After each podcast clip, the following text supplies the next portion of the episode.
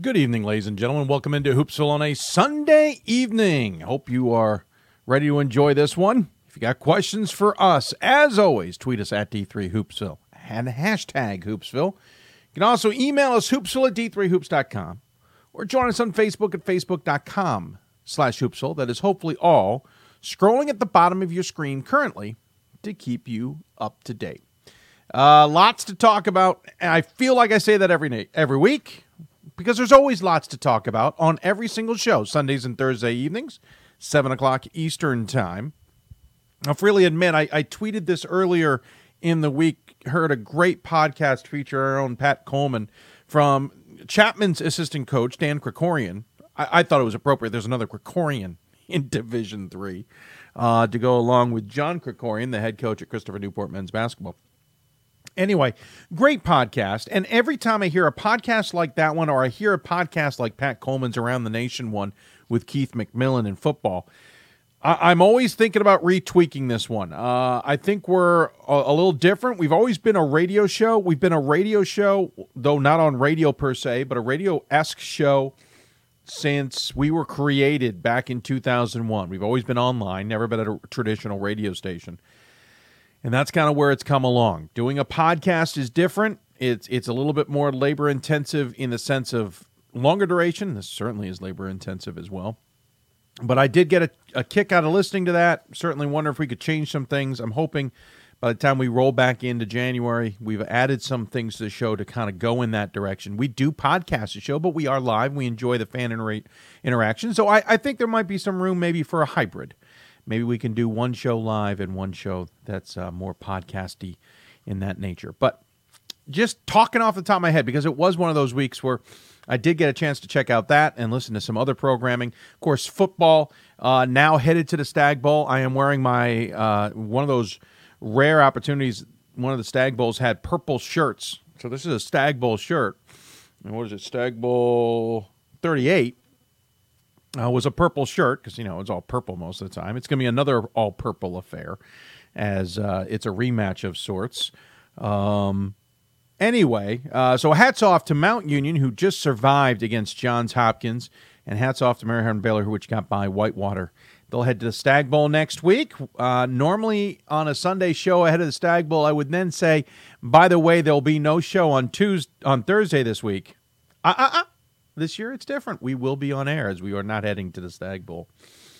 But we still have a lot to talk about. This is uh, we have three more shows after this before the Christmas holiday, so we have plenty of time. Normally, we would have one, maybe two shows left at this point, so we have plenty of time to talk about some stories, and we're looking forward to getting into some things still in, in, in the weeks ahead. I already have some ideas for Thursday. There is an advantage um, this year for some reason. We're definitely ahead of the curve a little bit in terms of getting guest ideas.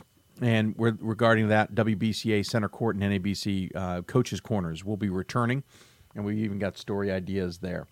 So anyway, like we always say, if you got questions for us, tweet us at D3Hoops or hashtag Hoopsville. Email us, hoopsville at D3Hoops.com. However you want to get a hold of us, we would love to hear from you. We got lots to talk about and certainly things to keep us on our toes, as it were. And so we'll look forward to hearing what your thoughts are, at least for us or maybe for our guests whatever the case may be. Uh, top 25 on the men's side. Mm, yeah, still a little bit of carnage, less than last time, less than last time, but less games being played too. Women's side was quiet, a little bit of craziness uh, near the bottom. We'll get into all that in a bit. Let's talk about our guest tonight. We're talking about staying focused, and these are teams that either uh, are starting to see a little bit of uh, attention because their programs are stepping up or in one case, it's a program I've already been watching since the opening weekend of the season. To some extent, it might not have been the actual opening week of the season. I think, but I think it was a week into it. Um, and so I'm going to put the attention on them because I think you're a pretty good team. Uh, we'll start with Marietta, the men's team, 8 0, 3 0 in conference with some darn good wins, including their last one against Baldwin Wallace. They also beat John Carroll. Um, you know, the question becomes, and we were having a little bit of a debate on D3 boards. Hint, hint, you should go to D3 boards to chat about Division three basketball. It's still a thing to do on those chat boards. Register and we'll and we'll get you involved. Uh, chatting with our friend Ryan uh, a little bit about Marietta. You know, he says he's they've made a a, a play to be the, the favorite in the conference this season.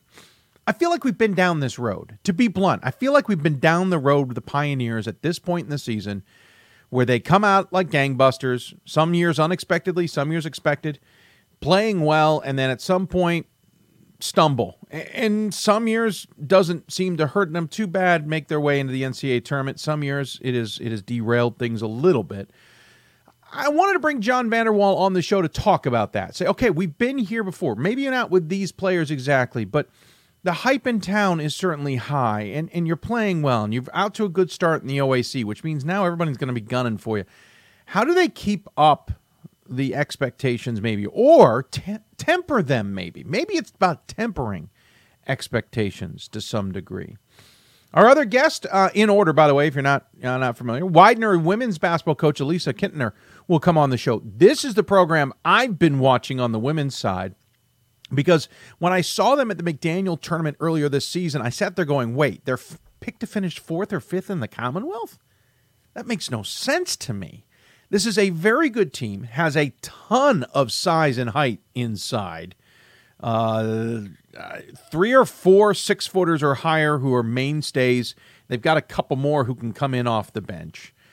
So they, they go five or six deep in just that size. But they're also an up tempo squad. They were playing Eastern Mennonite. I remember sitting there going, okay, Eastern Mennonite won't mind going a little up tempo here. And at one point in the second half, Eastern Mennonite was done. They were no longer interested in trying to go with that up tempo. Probably one of the best, fiercest point guards, both on ball and and def- as a def- as an offensive player and on ball defensively, comes out of Widener. Heck of a, a talent to watch as a senior. And I think they're going to change up the Commonwealth a little bit. Stevenson women have been struggling a little bit. Surprisingly, they were picked to finish second.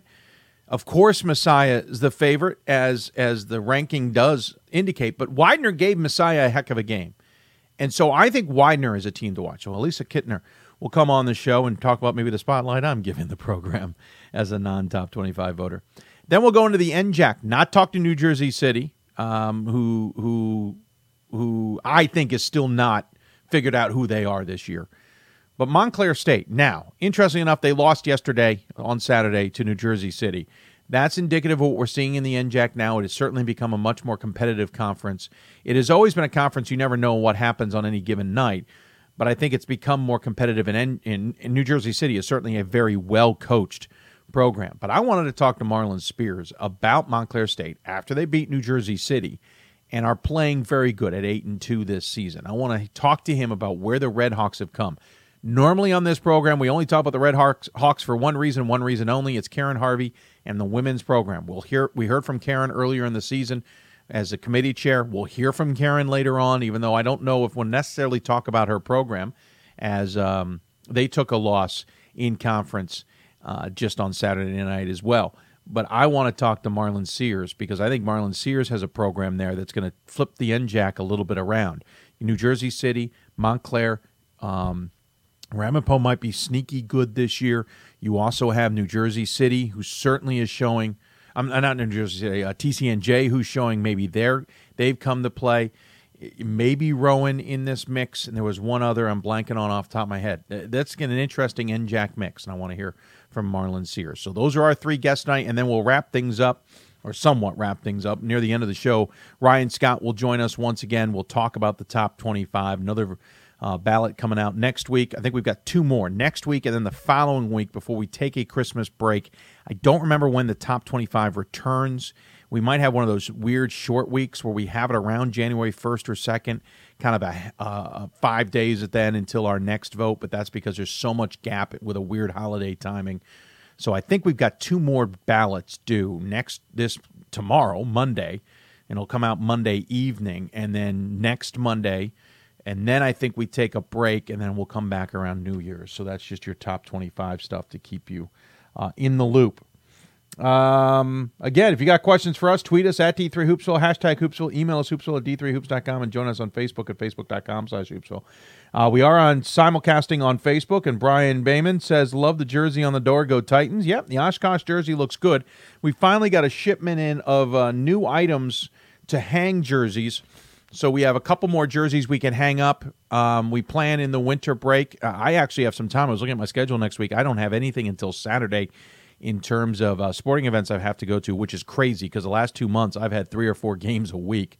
Uh, so we have a little bit of time not only do our Christmas shopping, but come in here and start tweaking the studio the way we've wanted to in the past. And we will be moving turn, um, things around. We may even put two uh, jerseys on that door for all we know. That Hoopsville sign will be moved. I've got an idea for a home, though I don't love it. I have an idea above the door, but for now, I think the Hoopsville sign is going to go above the door. We'll play it out and see how it is.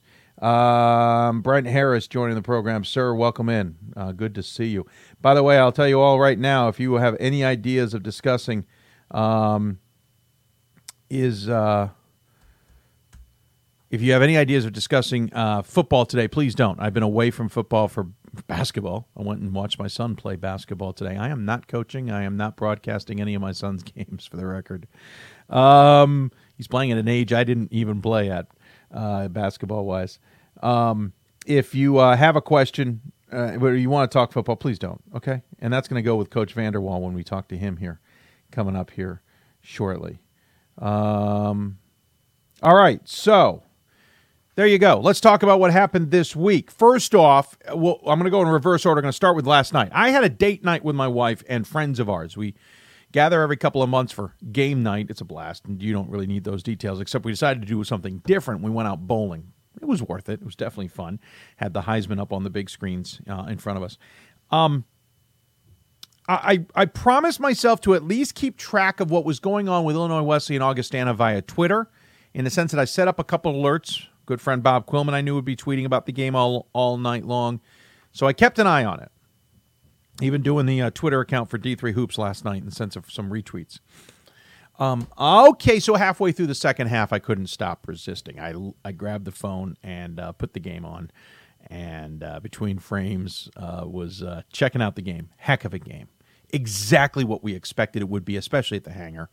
Um, outstanding atmosphere, terrific game. I certainly wasn't listening. I was just watching more or less, but watching Bob Quillman's commentary, watching some other commentaries on Twitter, exactly what expected it to be. Though it makes it even more difficult because remember, Wheaton went and beat Illinois Wesleyan this week.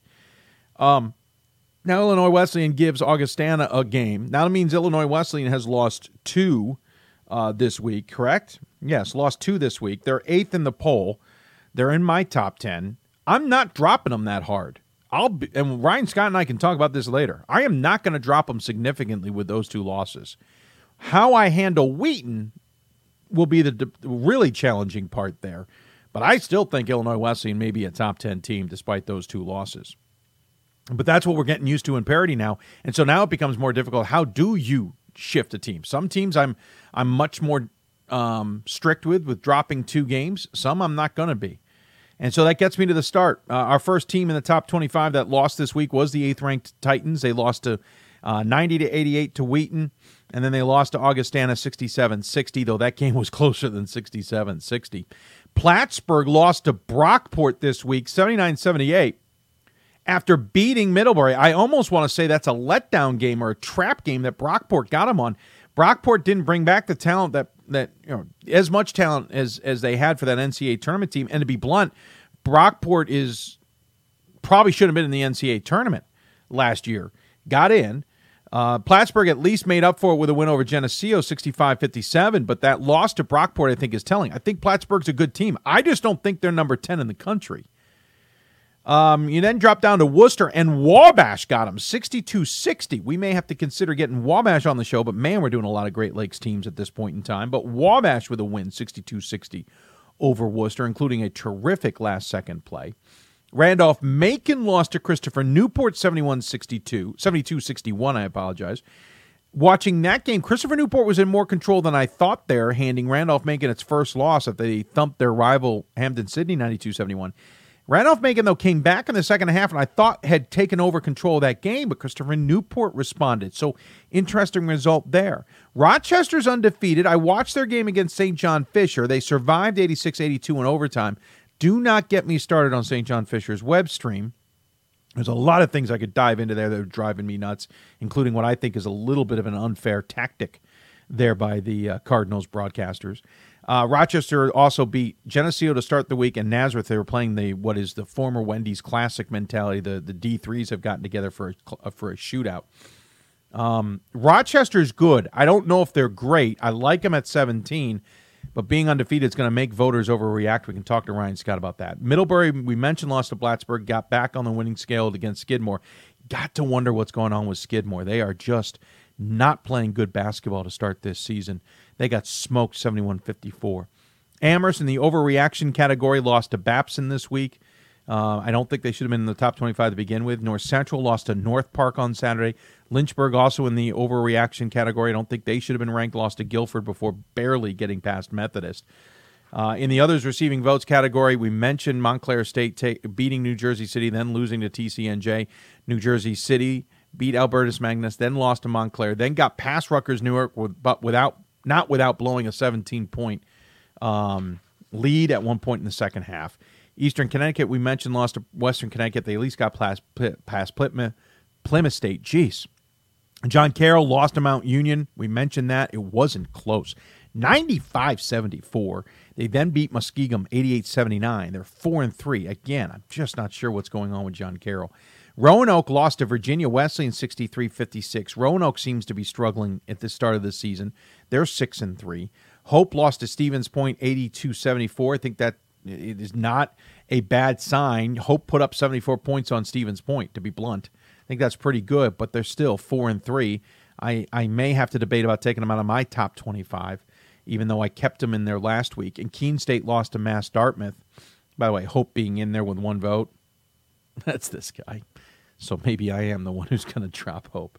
Uh, no one's going to vote for him. Uh, Mass Dartmouth beat uh, Keene State, and I don't know why Keene State was getting a vote either, but I, I I'll leave that alone. Uh, Chicago lost to Thomas More. More importantly, lost to Madison Temple. We talked a little bit about that earlier on, but Chicago was uh, quiet nonetheless. Then you got jumped down to 17. Wartburg lost to Eau Claire. Had an interesting WIAC American River Conference night on Saturday or afternoon, and you had some upsets. Wartburg losing to Eau Claire was one upset, lost by five. Uh, we'll get to the other one in a minute. Emory and Henry lost to Randolph Macon in a terrific early season ODAC title tilt preview, maybe uh, as both those teams are going to battle it out the rest of the season. Texas Dallas lost to Mary Hardin Baylor in women's basketball. I think that's showing that Mary Hardin Baylor is definitely no joke. Uh, Texas Dallas is a good team, and I think Mary Hardin Baylor is showing that they are a darn good team. Whitewater, uh, this is the other one, lost to Coe 68 63 in a surprise result. Whitewater 4 and 3, not what everybody expected them out of the gates. In the receiving votes category, Rochester Tech lost to St. John Fisher in overtime. Marymount lost to Stevenson. I talked about Stevenson's struggles, but that's a solid win for the Mustangs, 76 63. Mount Union lost to John Carroll, 68 61 58. Uh, WashU, Wheaton, and Montclair all lost. So did Chapman. Hardin Simmons lost twice this week to Ozarks and Texas Tyler. Uh, Whitman lost to Thomas More by 17. It just shows you how good Thomas More is. And Mass Dartmouth lost to Bowdoin, but not without putting Bowdoin on the ropes. But remember, we were watching that or tuning into that live here on Hoopsville Thursday. So there's kind of what you got. Um, let's see. Mason Asher says, How will you handle Wooster and Wabash? Even Whit, although they are all playing well. Wooster 7 and 1, Wabash 7 and 0, Whit 7 and 1. Wooster stays in the top 20. Wabash sneaks into the top 20 with big wins on the road over OWU and Wooster. I think that's a, a lot of the question, Mason. I think it's going to be a hard debate. I think Ryan and I will certainly talk about it at the end of the show, but that's where I'm at. Wittenberg, I, I, I'm now freely admitting maybe I've got way too high. I've had them in my top 10. I think maybe I got a kind of gut check on them. I'm not voting for, I don't think I voted for Wooster this week. Oh, I actually forgot who I voted for, and I don't have my sheet in front of me. Let me see if I can call it up. I don't think I voted for him this week. Um, let's see here. I got to find it. Apologize. Takes a moment sometimes with emails. I have like four different email systems, and so I always am running around trying to find what I'm looking for. Oh, that's not it. No, that is. That's it. That's it. That's it. Nope, that's not it. Sorry, I'll try and find it. I don't think I voted for Wooster this past week. I think I was waiting for that for their their week against Wabash. I'm more prone to putting Wabash in over Wooster. Uh, I think I'll put. I don't. I don't want to say where I'll put them exactly. As I, will I'll dive into my top 25 tonight. Um, Wabash. If Wabash probably goes in there somewhere around the 20 slot right now, maybe 15 to 20, depending on what I've got else moving around Whitman's going to come back down to earth a little bit for me, probably slide into that 10 to 15, 15 to 20 range. I'm not sure I'm, I'm ready to pull the trigger on Wooster if I'm not voting for it. If I am voting for him, I know I don't have him high. I can't believe I forgot it. I'll, see if I can find it somewhere. Um, oh, that's going to bug me. The fact I don't have that top 25 ballot in front of me. Oh, here we go. Here, I found it. Look, we go. All right, so I had Wittenberg at 10. That feels way too high, and I do not have Wooster on my ballot. So I don't think I'll get. Maybe Wooster gets in if I remove a bunch of teams. I don't think it do. Um, there's an outside chance Wooster gets in. I just don't. I think I have Wabash and Wittenberg on my top 25. But again, I, am kind of looking at a little bit of a vacuum there. I'm not looking at everybody else who may be in the conversation and and all the movement going around too. So it'll be interesting. Whoa, just about at the time. We got to get going. We got to get to our first guest. Speaking of which, it will be Marietta's men's basketball. Speaking of that region, talk to him about what is going on in his land, especially, but also what's going on in the conference. Uh, I think it's going to be an interesting conversation. I really do want to dive into with him about what's going on and, and how, you know, again, a hot start for them. You know, how do they kind of get through the middle here? The middle always seems to be their Achilles heel. We'll see what he has to say with a team maybe that not all of us fully appreciate. You're watching Hoopsville presented by D3Hoops.com from the WBCA NABC studios. We'll be back with more Hoopsville when we return. I did receive a non-athletic scholarship upon entering uh, school. I got the presidential scholarship, which was huge for me. I think there's more opportunities for academic scholarships in Division Three. I did receive academic scholarships. Just being involved on campus, being a leader, all those things combined kind of get me recognized. It's a great experience for me.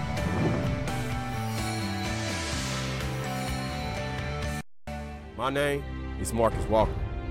I was All State, won a state championship, a high school All American, and played college and pro ball. I played because I love the game. I grind to be the best. I sweat because I put in work. I'm strong because I believe. When I want to bring it before game time, I come to the house that college basketball built, the CBE. No matter your skill, take it to another level. Elevate your game right here at the College Basketball Experience at Sprint Center. It's on us to stop sexual assault in any way that we can. To get a friend home safe. To never blame the victim. It's on us. To stand up. To make our community safe for all. It's on us. It's on us to look out for each other at parties. It's on us. To be more than just a bystander. To step up and say something. It's on us. All of us. To, to stop, stop, sexual assault. assault. Learn how and take the pledge at itsonus.org. We've got more schools than Division 1, more fans than Division 2, and more upsets than March Madness.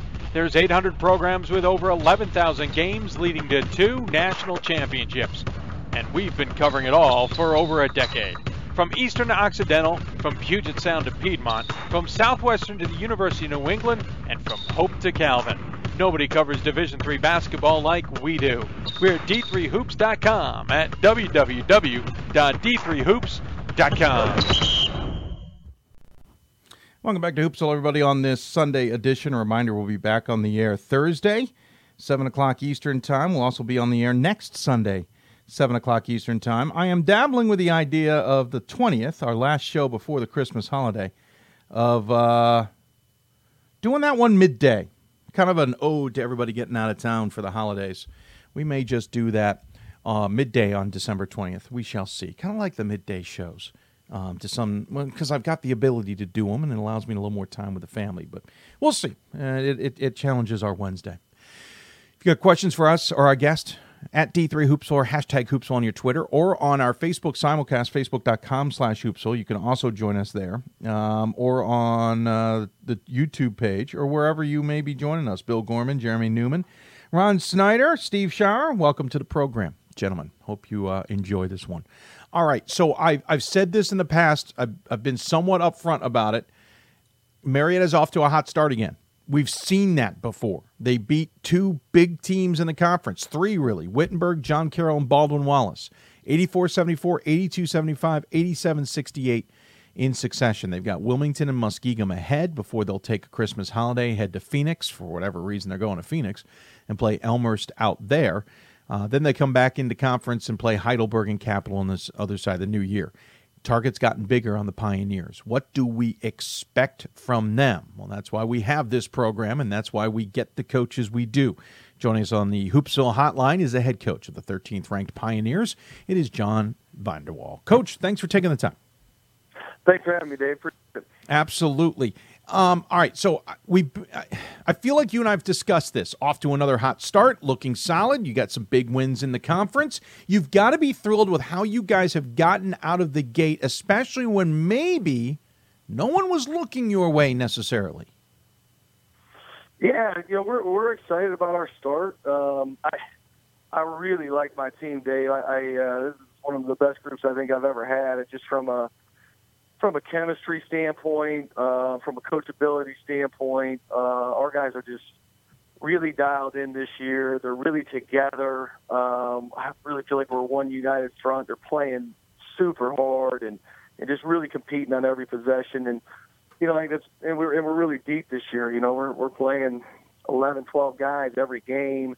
And uh, the kids have just been working really hard. They've been enjoying to work with, and uh, couldn't, couldn't be proud of our group right now you guys, I want to get into a couple of things on this one. I want to talk about you know where we go from here, as it were. I also want to talk about the the team and and and the OAC race. I'm not sure where we'll start, so let's maybe just start with the team. Uh, you talk about this maybe being the best team you've had, and listen, over the years, I wouldn't be surprised for you to develop a better team than what you've had in the past. That's gotten you guys on the roadmap, as it were. That said, you had some pretty darn good teams. You've come close to getting to the Final Four using the home court as your advantage. What is it about this squad specifically, nuance wise, that's maybe best that you've had there at the Pioneers? Sure. You know, I don't think this is this probably isn't our most talented group that we've ever had. Okay. Although I think we've got some really talented players. Uh, I just think it's maybe our deepest group and our most together group. Uh, you know, just really building that chemistry in the fall and, and the early part of the season was was really really important to us this year, and uh, our guys have just really bought into uh, to what we've been preaching and what we've been, you know, focusing on this year, and and it's just been a fun group to work with. And you know, more so than talent, if you've got you know a group of guys that's really bought in, you know, I, I think that's a lot more important. And, and right now, that seems to be this group. And and uh, as long as they stay the course, I think we got a chance to do some special things this year. And obviously, we've got a you know a, a tough schedule ahead of us. We've got Mhm. a lot of good teams on our schedule, and it's not going to be easy. But I I just like the the makeup of our team and uh, in the direction we're headed. You talk about the, the, the scoring options. You've got four guys in double figures right now. Um, nobody blowing it away in double figures, but still solid numbers. Kyle Dixon at 12 and a half points a game. Uh, you got Anthony Wallace coming off the bench essentially at 11 and a half points a game. Tim Krieger, uh, sophomore at 10 and a half points a game. Jason Ellis at 10 points a game. We'll mention Caleb Hoying as well because he's got nine plus points a game. Heck, we might as well mention Lucas uh, Isili as well at eight points a game. That's a lot of options. And, and if there's one thing I certainly known in Division Three is when there's options, it makes you harder to stop. I don't remember the last time, and it, admittedly, it's eight games in here, but I don't remember the last time you've had a program that had four or five guys that are a threat. You usually had two guys, and thus it's one of your pick your poisons now. Yeah, and I think that's what makes us, uh, you know, tough to prepare for. Is um, you know, we've actually in this early part of the season been kind of subbing five for five and letting guys play for about four minutes. We sub five new guys in, and and we've gone into almost like a third third team at, at points. And um, so I think we're we're fairly challenging to prepare for because we're playing really fast and really up tempo. We're not, you know, just going to one or two guys. We're just moving the ball and sharing it and taking the best shots that we can get and you know we're averaging over 90 Yeah. per game doing that. And, we, and to be honest, we really haven't shot the ball very well yet. Uh, we had one game, uh, the St. Vincent game, we we shot it tremendously well, but um, we scored 115 that night. But uh, you know, mo- most nights we haven't been shooting it that well. We've done a great job of going, getting it back, and, and hit the old glass really hard. Uh, but our guys are sharing the ball and playing well together, and and they bought into you know we don't have anybody playing heavy minutes. I mean I don't think we've got anybody playing over 20 minutes a game right now, and uh, you know so guys are just bought into that, and they're just excited about uh, winning games and playing together, and, and that's why I like this group. You're shooting 47% from the field, 34% from beyond the arc, 79% from the free throw line. As you said, averaging nearly 20, 92 points a game while only allowing 70. And again, you just went through a gauntlet. You beat Wittenberg. Um, you then beat. Oh, hold on. I just lost my note, which was in front of me, and I don't want to get them wrong. John Carroll. John Carroll. Thank you. And which I was Yep. about to bring them up. Uh, and of course, you just got past Baldwin Wallace. That's a tough set. Obviously, it's not the end of the road here, but you mentioned that five for five stuff. That's a little, little John Carroll esque. you, you stealing something from the conference here? No, I mean, I guess you could say that, right? I mean, they're they're the ones that are known for seven five for five and, and doing that whole thing, and and uh, we're, we're we're definitely not trying to be John Carroll. We're we're we're Sure. Marietta. We're our own identity. Uh, but you know, it was just going early part of the season. I mean, I to be honest, it kind of started with going into our scrimmages. We weren't sure who we were supposed to be playing and who we weren't supposed to be playing because we felt like we had about 15 guys that were all pretty good, and and so we going into our scrimmages, we just kind of said, hey, we're going to sub five for five and see how guys do, and and everybody did pretty good. so it didn't it didn't make making any decisions any easier, and so we said, well.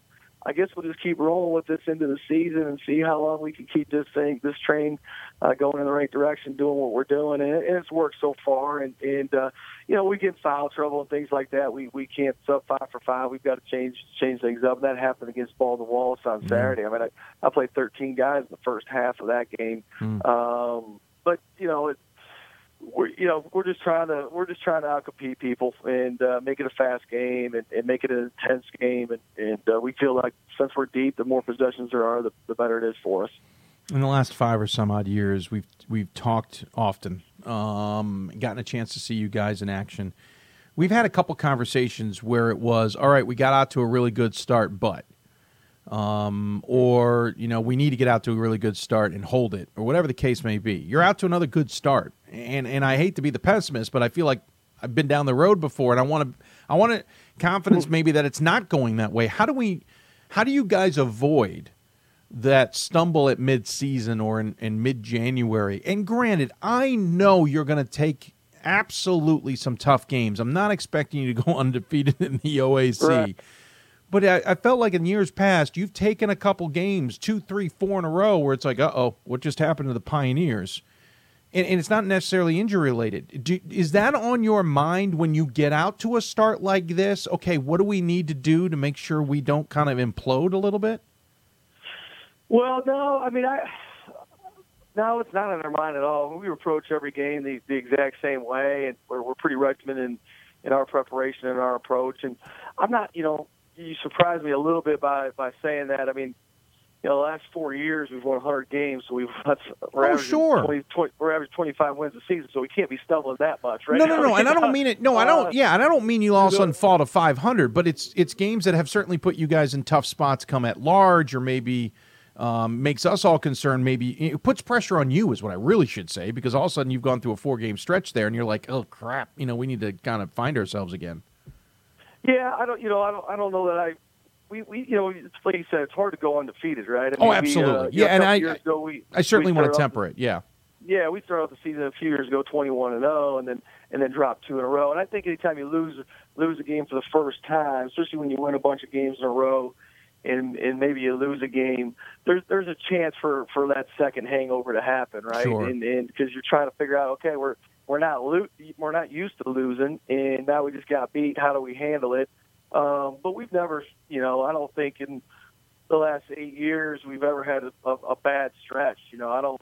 We we might have lost two games in a row at one point, but for the most part, I think we've been pretty consistent and pretty steady. Um, you know, as I mentioned, we've won we've won a bunch of games. Yeah, Our you guys done a good job with their approach, and and uh, so you know, getting off to a hot start, you know, that definitely doesn't concern me at all. I mean, I'd rather get off to a hot start than a slow start. Yeah, And, that's uh, true. we're we're going to just do what we can to to keep it going and keep our guys focused. You know, and that's what we do talk about when when we put you know last few years we've had a 21 game win streak, a 19 game win streak. We we've done some good things like that, and I always talk to our guys during those stretches about hey, when you have it, you got to learn how to you know handle success. You Mhm. know, a lot of times people talk about handling failure, but you really also have to learn how to handle success. And I think there's two big things you always fight. You fight, you know, arrogancy and, and complacency, and and uh, you you can't get either one of those. And so we really try to focus with our guys on that. We tell them, hey, listen, whether we win or lose, it doesn't matter. We just got to get better, and and that's our goal, right? We just want to get better every day. So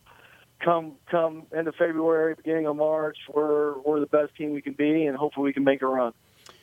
We talk about the conference uh, again. You got past Wittenberg and John Carroll, but you know they're coming again, as it were. You've got Baldwin Wallace a second time, certainly as well. You've still got two against Mount Union, who seems to be playing well again this season. How much has the OAC changed in the time you've been there? And I realize that part of the OAC's change is the, that Marietta's in the mix. So sure. I, I realize this is a little bit of an odd question, maybe for you, but from your vantage point, how much has the conference changed and where?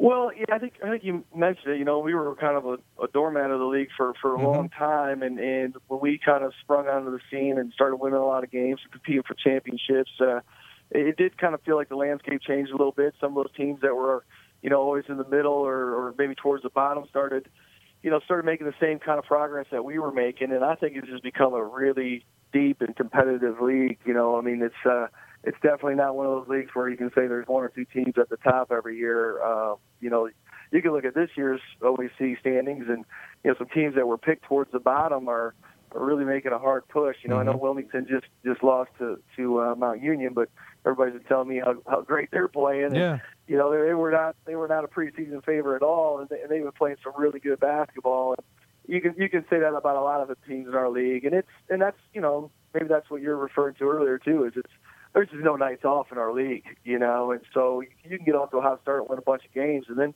and then maybe hit a little bit of a rough patch because the teams in our conference are so good. You guys will head out to the D3 Desert Invitational. Um, you're just a little south of where you're supposed to be.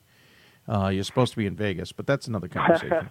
um, sure. You'll take on Elmhurst. I don't know who else is out there. Um, obviously, those games are just as big, but is it good also way to some degree? And I'm going to circle back on on on my reasoning, but is it kind of good maybe also to get out of town?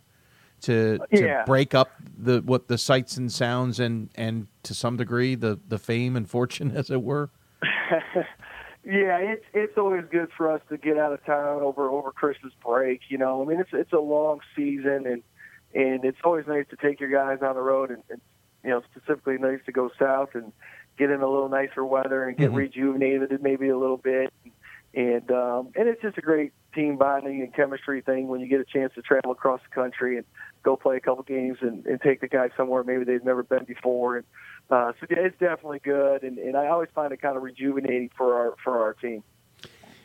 Marietta is a unique place. Um, I've seen that gym jam packed. I've seen that gym completely empty. Uh. You weren't playing in that completely empty game.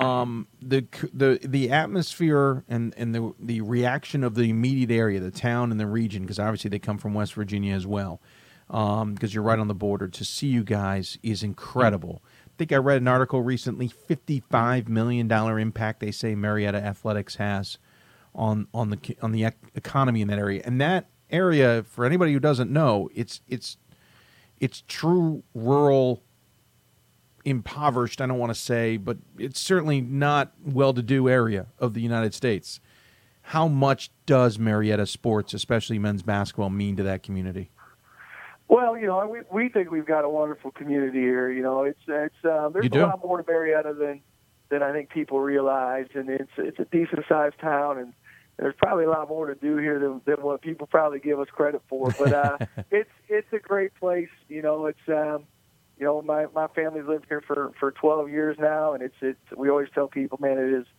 really exceeded our expectations on on all levels, and so you know, I think Marietta Athletics is great for the community, and I also think the community is is is great for Marietta College Athletics. I mean, the support we get is is just incredible, and you know, it's I think I always tell people it's the perfect size town or city or community for for a Division three school because it's big mm-hmm. enough that our guys can get everything they need to get as college kids, but it's also small enough and we're isolated enough. We're kind of the big show in town. You yeah. know, we're front page of the paper, and we're you know we got season ticket holders now. We're selling out selling out just about every night and, and playing in just an electric environment. It gives us a huge home court advantage, and it gives people in the town something to do. So I, I think we both, both the community and the school benefit from, you know, from the relationship with each other. I think it's a, it's a great dynamic. It, it, it absolutely is um, quintessential Division three to some degree, and quintessential rural America. um, in the sense that they they they do get around and gather around their local teams, whether it be high school or college, and it's it's fun to see. Um, you do have to, a weird di- dynamic, though. Uh, we should mention you just got home from going to the Browns game, and I don't know how the game ended, but you're so used to winning as a head coach at Marietta. H- how do you deal going to Browns games, sir? Well, it's that's I guess kind of a unique story. Uh, you know, I grew up in Michigan, so I'm a Lions fan, so I don't have. A oh, that's either. okay. But, uh, okay. Um, yeah, you still but, don't uh, have. Yeah. for for whatever reason, my two young kids are are huge Cam Newton fans. I think the dad has kind of taken over the Oh. world uh, of our youth. So, but they're they're huge Carolina Panther fans. Gotcha. And again, our our awesome community here that supports us, kind of you know knows my family really well and. Uh, family in town that has season tickets to the Browns said, "Hey, they're playing the Panthers. Why don't you take the kids to the oh, game?" And so cool. So we took them up there, and, and my wife and I thought, well, this will be good. We'll get to take the kids to see the Panthers, and they'll for sure win because they're playing the Browns. And and uh, Yeah. of course, uh, you know that the, the Browns didn't win in the game today, and my my little girl was crying at the game, and because she's not used to losing either. So uh, Ah. when her when her Panthers lost today, it was it was tough. Uh, I've seen that happen before, sir. Uh, I took my son to a Ravens game. I don't remember when it was. Was it a Ravens game? It was. Some, yeah, he was not very pleased that his team had lost. Uh, it was it was an ugly show. Um, we we had to get used to him just understanding that that happens in sports. He plays sports. That's a cool story. I appreciate you sharing that. Um, Coach, thanks for the time. Um, obviously, a lot ahead of you. You guys have a long schedule ahead, but it's going to be a fascinating OAC race, and looking forward to it. I appreciate you coming on, being and being you know forthright with us, even if maybe we're up a different tree uh, than everybody else. Uh, good luck the rest of the season. As you know, we always give the uh, final word to the coach. Any final words you want to share with those maybe tuning in? No, it's just great being on the show tonight, Dave. Thanks for having me, and uh, you know, thanks for everything you do for Division Three basketball. We we uh, we really appreciate it.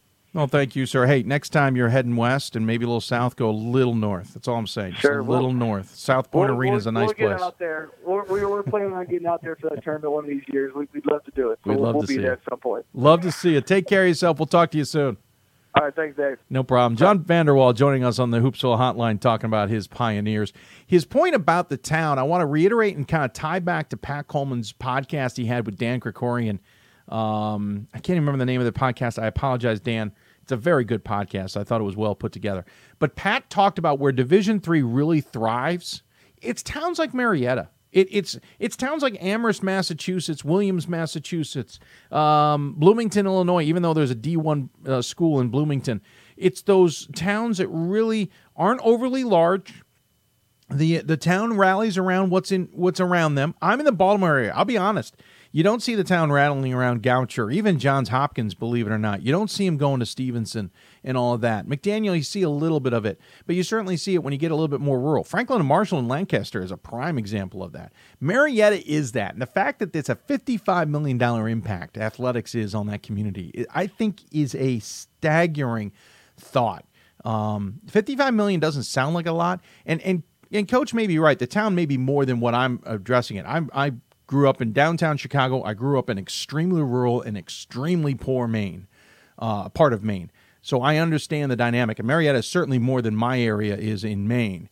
But 55 million goes a long way. So really interesting story there in Marietta. And I appreciate Coach coming on. We'll take another break. When we come back, we'll switch to women's basketball, talk about a team just outside of Philadelphia, actually.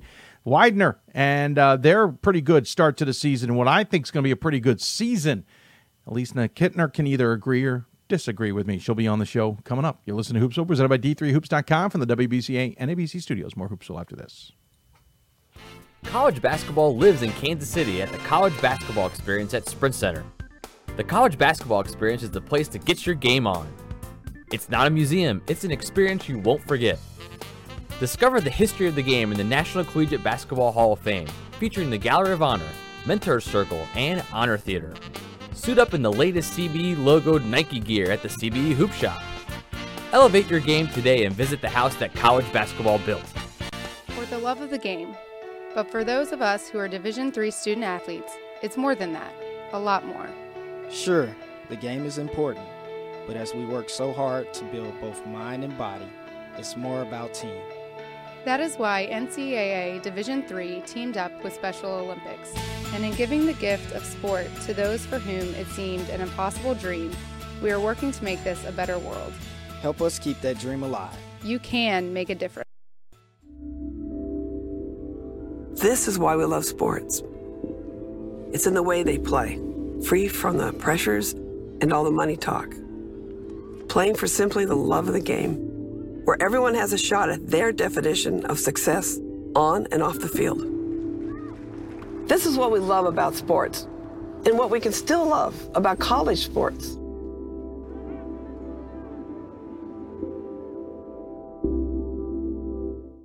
We've got more schools than Division 1, more fans than Division 2, and more upsets than March Madness.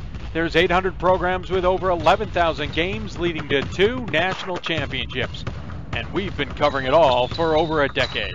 From Eastern to Occidental, from Puget Sound to Piedmont, from Southwestern to the University of New England, and from Hope to Calvin. Nobody covers Division III basketball like we do. We're at d3hoops.com at www.d3hoops.com.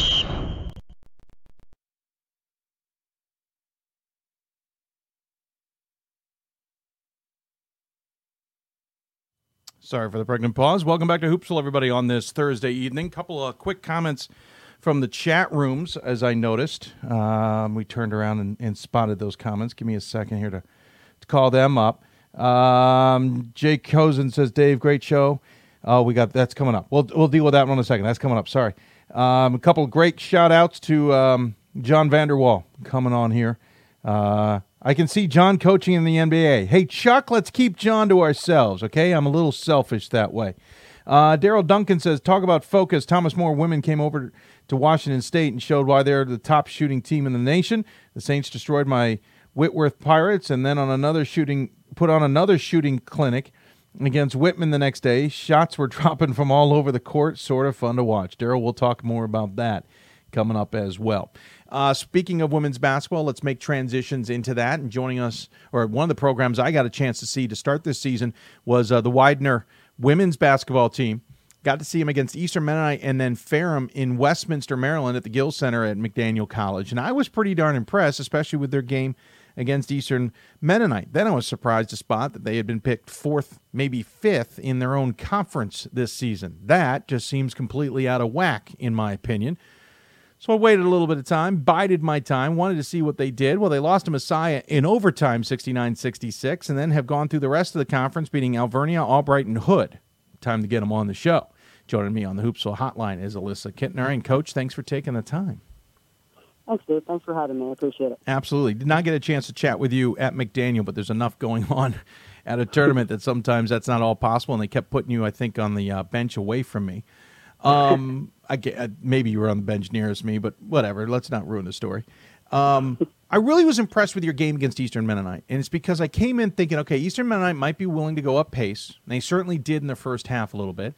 You guys came out and said, yeah, we can do that too, and that caught me by surprise because you've got a lot of height, which normally in the women's game says let's slow it down. And I'm not talking two, three players are at six foot. You've got like six, and you play four consistently, which is ridiculous. Um, but you also have in a point guard one of the more ferocious guards in Madison, Ireland that I've ever seen play, at least in the last handful of years. You guys came back on Eastern Mennonite, and all of a sudden they were the ones who didn't want to go up pace anymore. They slow tried to slow things down, and Madison almost seemed to thrive on that. You guys who ended up winning that game, and then against Ferrum, I felt bad that Ferrum was going to stand no chance. Though they came back on you guys. Um, am I reading your your team correctly? You don't mind going pretty high tempo here because your your tall players can certainly go up and down the court, and you've got a spark plug in Ireland that is just ridiculous. That's the game plan. Okay, good. We, All right, great. Thanks for coming on, show. I appreciate it. And that is it. I mean, you nailed it on the head. Um, we're an up-tempo team with not having Minnie Ireland as our point guard. We want to go. Uh, she's great floor general, can facilitate really well. So whenever we get out there, we really want to push the ball. And good thing is we do have some six footers that can can keep the pace, and that's yeah. that's pretty much what we want to do. Um, we did go in, and, and our whole goal this year is to run teams and hopefully from third, fourth quarter with how many kids we're playing. We kind of wear them down. Mm-hmm. And that's the, that's the goal of this season. You know, I have a good point guard. I got some scorers around her. And if we can play some good defense, get some defensive rebounds, we want to get out and go. You're listed with four players at, at six foot, and I want to make a point of this because uh, you got Kiera Schenk at, at six foot tall. You got Emily Hardy at six foot two. You got Charlotte Stern and Olivia Pennypacker both at six foot. But I'd argue Jasmine Franklin at five eleven and Izzy Hamlin at five ten, or maybe, and I don't say this often, undersized. I think they're just as as six footers in reality as well and you're willing to go into that depth. A lot of times you take a six footer out, one or two of them, you don't have the six footers to put in, or you don't have the faith to put them in. You you're more than willing to put all six of them in at some point in time. Yeah, we're really trying to go deep this year. We're, we're trying to wear teams down, um, and in order to do that, we got to play you know, anywhere from 11 to 13 players. is pretty consistent what we've been doing this year. My assistants are doing a great job. I kind of turned over all the subbing to them this year. Wow. First time I've done that in 16 years, and it's working for us. Um, really makes me concentrate and I have a better relationship with Minnie Ireland and my point guard. We're kind of on the same page. So while they're doing that, I can concentrate on the game, and, and it's working. So yeah, we do have some six footers. I mean, I agree with you. Jasmine Franklin is right there, about almost six foot. So we do go pretty deep. And one that you missed was Aaron Fallon, who's also probably five ten, five eleven. Yep, good point. So, so we do have some six footers, but they can all run, and, and Yeah. that's the benefit with us right now. Um, I don't have to slow it down because we're tall. Yeah, We- that was we the thing. Get out and go. That's exactly what I what what kind of stood out to me during the games was that you know okay how do you slow Ireland down? You know what my thinking was okay she gets a couple six footers and I think at one point in one of those games, and I want to say it was against Eastern Mennonite, you had three six footers on the floor. Um, and I'm thinking to myself, uh, they're gonna have to maybe take you know back off a little bit here. No, no, no, no, no. Ireland was still full full go- bore there, uh, and and you guys were getting up and down the floor and full court pressing and man in your face and, and, and all of that. Very and not fouling a lot either. A lot of teams get uh, too aggressive. You guys are very disciplined. Now, granted, I saw you early in the season. I don't know how much it changed, but seemed like you're really disciplined. Well, I appreciate that. I, I try to tell them to keep their hands off. That's obviously a point of emphasis this year. Yeah. Got a little foul trouble actually yesterday. So okay. As much as as well as it's been going, yesterday we had a little problems with with touching a little bit too much at foot. But uh, we try to stay disciplined. We really focus on that in practice. Do a lot of defensive drills and call it on them when they're doing it, just to make sure they know this is the way it's supposed to be played. You've played 10 players in all 10 games. You played 11 in 9 of the 10 games. You played 12 in 7 of those 10 games. You obviously go deep. It does, though, go through Rimmer. Uh, 20, nearly 20 points a game, um, Mhm. shooting 46% from the floor, 45.5% from beyond the arc. Um, hands out two assists a game. You then got Phelan, Aaron Phelan at 12.5 points a game. Then Madison Ireland at 7 points a game. And, of course, 7 assists a game. Uh, yeah, she distributes. And then six and a half out of McCracken. So, all of those glorying, gl- glorifying things to say about the bigs it seems odd that you're not getting more scoring from more players. I- i- Is that maybe the one thing that this team needs to maybe get more out of is is more offense? Yeah, I would like to see. We're missing some bunnies a lot lately. You know, I, I feel like we're hitting the hard ones and missing the easy ones. Mm. So I think as the season goes on, especially because we're so young, um, I think that's going to come. I, I just don't think we're disciplined enough right now and, and focusing enough.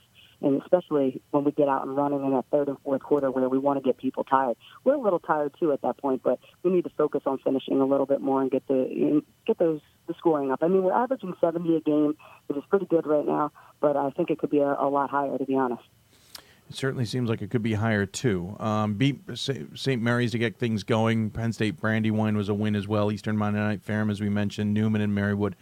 Then you had that battle with Messiah. I, I again was surprised that the conference coaches picked you guys somewhere around fourth or fifth in this conference because it. And I know Stevenson was picked second, but I really felt you guys are higher up in that gr- grouping. I can't imagine this isn't coming down to you and and Messiah, maybe Stevenson, for the top of this conference, especially considering Albright has taken a significant step uh, back after the talent that they lost. It feels like you can fill that void and make things a little bit interesting. Is is that your take too? Do you guys think you're better than you're being perceived? Uh, I don't know if we're better than when we're being perceived at this point because I'm not sure how good I think we are at this point. Okay. I think we're com- completing games. I think we're we're gritty. We grind it out. We're we're we're winning, but I don't know how if we played a 40 minute game yet. And I Hmm. think once you see that, uh, it could be a different conversation. But right now, you know, we're we're doing what we're supposed to do, but we got to get better. We we got to continue to practice hard. We're in a very tough conference, as you know. Yeah. You know, we we did have a test early in Messiah, took them down, went into overtime, um, but uh, you know, I've we have like Lycoming Lycoming coming up on Saturday. Yeah. That's going to be a really tough game for us, uh, and I think we'll find out where we really are after that game. But I, I do think we're good, but I think we can definitely get better. Just being so young, I only have four upperclassmen, and I'm playing three freshmen at times at the end in the end of games. So I can't imagine that that's not going to grow as the season does. Um, like on Saturday, yesterday, Aaron Fallon had 30 points worth against Hood. Hmm. It was a nice little surprise. So so we're getting better every day. I don't know if I'm surprised we were picked because we haven't been very good the last couple of years. We Sure. struggled, um, but this year's chemistry is a little different. Our energy, we're up tempo, unselfish play, and our defense is really clicking and they're buying in at this point. Yeah, last season 12 and 13, the year before 9 and 16, Mhm. the year before that 13 and 12. You've been hovering around since 2013's breakout year of 24 and 6 around 500 for the most Mhm. part. Um, I'll I'll talk about the team a little more specifically in a moment, but let's just talk about the schedule ahead. You've got uh, Swarthmore and Lycoming, as you mentioned, out of conference, in conference. Uh, then you'll play Curry and Sage down in Fort Lauderdale before taking Mhm. your break, and then you get back, and it's all conference all all the time. Leb Val Stevenson to get things rolling. Um, how do you keep everybody focused at this point on the season with not only a trip to Fort Lauderdale coming, holiday plans for, for players, the finals you're that you're in the middle of? You know that can, that can make these two games ahead, especially a Mhm. little bit of an afterthought. Yeah, I always struggle um, this week and, the past week that we just finished with finals. People, you know, professors giving finals in the last week of school. I have a lot of nurses on my team. I think I have at least nine, maybe ten nurses out of sixteen, and they're high academic kids. So they're really focused focused on their academics, and we try to give them a little break. But I knew I had to play a game during finals this week, especially with conference coming up on Saturday. So I threw Swarthmore in there on on Tuesday, trying to just make sure we're still playing. Uh, and I'll give them a couple of days off. But I think once we get down to Florida, we'll we'll focus again, and once we come back, we'll get a week off. And then we got we have Lebanon Valley at home, and that's going to be the start of making sure we're going game by game. And and that's the most important thing is focusing on the upcoming game, not looking ahead or not looking past anybody. Uh, That seems to happen, especially with, with young kids. So I'm trying to really keep them focused on the upcoming schedule, one game at a time. Um, before we wrap up, let me go back to Madison, Ireland for a moment. The good news Mhm. is she's on your team. The bad news for everybody is she's a junior. That's exactly right. She is. I, I I tell people when I got into college basketball at the Division three level, it was all, at my alma mater, Goucher, and I saw one of the best on the ball defenders in men's basketball to this day that I've seen. Vince Williams could could be his own full court press, press for 94 feet. It was ridiculous. Never fouled either. Madison is like that player. She reminds me of that. Tenacious, will not leave your hip pocket. You cannot shake her. She's not necessarily going to foul either, as much as you talk about the uh, Mhm. emphasis on the hand checks this year. She is got another gear to her too, which makes her scary. Can you give her though, give us a little bit of a, a glimpse into what she's like as a player from your vantage point? Sure. Well, as a point guard myself, I love my point guards, and I really, I really try to get as close as possible with them and, and build a relationship with them. Um, there's been ups and downs with any point guard and, and coach, but this year she's really doing a nice job. She struggled a little bit from the floor shooting this year, and Mhm. you can see it kind of getting in her head. I'm really trying to have her focus on the defensive end because we're trying to push her up a little bit more. You know, bring her up three quarter court, make her just like you're saying, make them turn up, turn a little bit, make people tired. The kid does not get tired. She's in No. outstanding shape. She's in outstanding shape, and if she does, you don't know it. She has this face about her. You know, sometimes she, I say, can you show me some emotion? You know, she's very emotionless. Even if she hits the winning shot or misses the winning shot, it's the same face. Hmm. And that's why she's really good because she's not going to give you anything. She's not going to let up. She's going to get after it. And she's going to put 40 minute games together. And she's been doing a great job for us for three years. She was second team all conference player last year as a sophomore.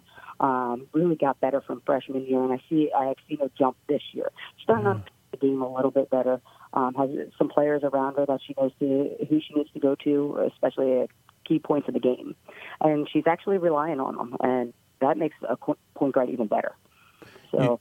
Yeah, you talk about her sh- shooting struggles 25% Mhm. from the floor, mm-hmm. 23% from beyond the arc. But here's what's staggering again seven assists a game, mm-hmm. which is ridiculous. Surprisingly, not as many steals, but that's mainly because she's probably forcing players into some bad passes that her teammates take advantage of.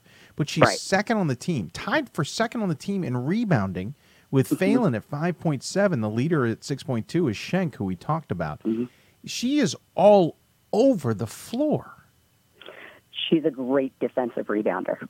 You may notice, I think she may have three offensive rebounders rebounds this season. Yeah. We do not have her go in. She is the first one back. That is why that number is low. Sure. But defensively, she goes in and gets it because if we can get it in her hands right off that rim, we're going to score offense.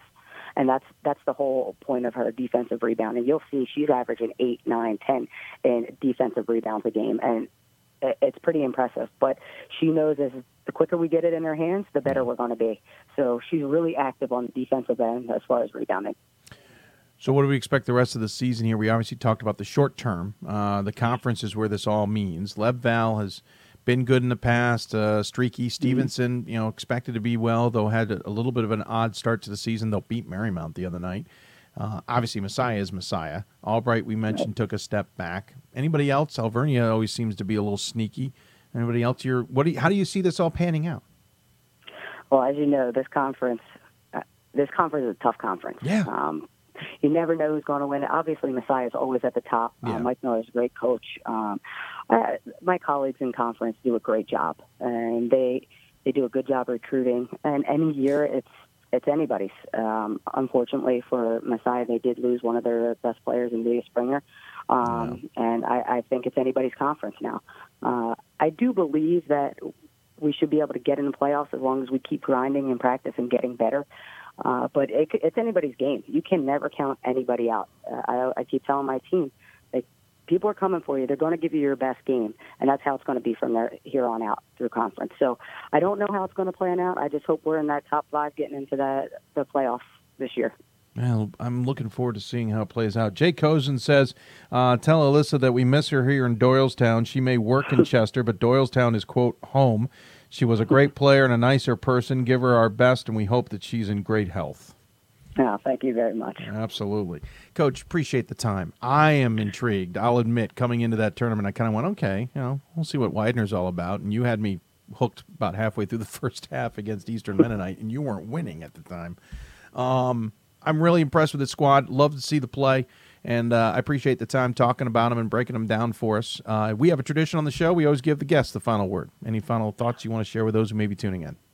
Definitely, Dave. I want to thank you. Thank you for uh, everything you do for D3 basketball. Uh, you know, we love listening to your show. It's been great, uh, and I really appreciate you having me on. Well, thanks for the kind words, Coach. Have a wonderful holidays. Safe travels to Fort Lauderdale. I feel horrible for you in Fort Lauderdale. uh, you might miss a couple snowstorms up here while you're down there.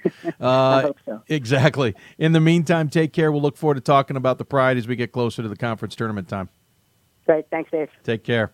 Alyssa Kittner joining us again from Widener. Oh, I just noticed the graphic was misspelled. Forgot an I in there, folks. It's Widner, apparently, on tonight's show. Yeah, we'll fix that. Anyway, coming up against Swarthmore, they take them on, uh, let's see, that's Tuesday at home. Then they'll face Lycoming by the end of the week uh, at home in conference play. Then they have a few days off, head down to Fort Lauderdale where they'll play Curry and Sage. Sage is a little bit, and that'll be an interesting test. Then a couple weeks off, and they're back uh, at at home in conference play against Leb Val. We'll take another break. Oh, actually, before I take a break, that question Daryl Duncan brought up. Talk about focus. Thomas More playing well in Washington State. He then talked about their good shooting against Whitworth and Whitman. I'll be. I'll tell you honestly about Thomas More. What surprised me was they weren't tired. Thomas More, I thought, was starting to struggle a little bit. They beat Chicago, barely got past. Good, granted, a good Marietta team. I thought the trip out to the West Coast would drain them. They won Whitworth 105, 104 65, then beat Whitman 80 to 63. That surprised me. I'm hoping we get them on the show this week to talk about it, in particular Madison Temple. But Thomas More, remembers having to slam all these games into the early two thirds of the season because they aren't going to be able to play from about mid January on many games in Division Three. So they're 11 and 0 already. And yeah, I was really impressed with how they went out west. And with that, we'll take a break. When we come back, we will talk uh, back to men's basketball, head into New Jersey. So one side of the Delaware River to the other. We'll talk uh, to Montclair State men's basketball. You listen to Hoops Hope, presented by D3Hoops.com for the WBCA NABC studios. More Hoopsville after this. I'm a Division III student athlete, and I know how powerful words can be. The term gay doesn't mean stupid, lame, or less than. So I pledge to speak up if I hear the term gay used in a derogatory way or any other homophobic terms. If you can play, you can play in Division 3. I'm a Division 3 student athlete, and my teammates unconditionally accepted me as part of their family. So now I pledge to do the same for others. If you can play, you can play in Division 3. I used to never really talk. Ever. Uh, I was afraid if I said something wrong, everyone would laugh at me. But then I started to play golf with Special Olympics. It helped me to find my voice. And now everyone else is speechless. We've got more schools than Division 1, more fans than Division 2, and more upsets than March Madness. There's 800 programs with over 11,000 games leading to two national championships. And we've been covering it all for over a decade. From Eastern to Occidental, from Puget Sound to Piedmont, from Southwestern to the University of New England, and from Hope to Calvin. Nobody covers Division III basketball like we do. We're at d3hoops.com at www.d3hoops.com.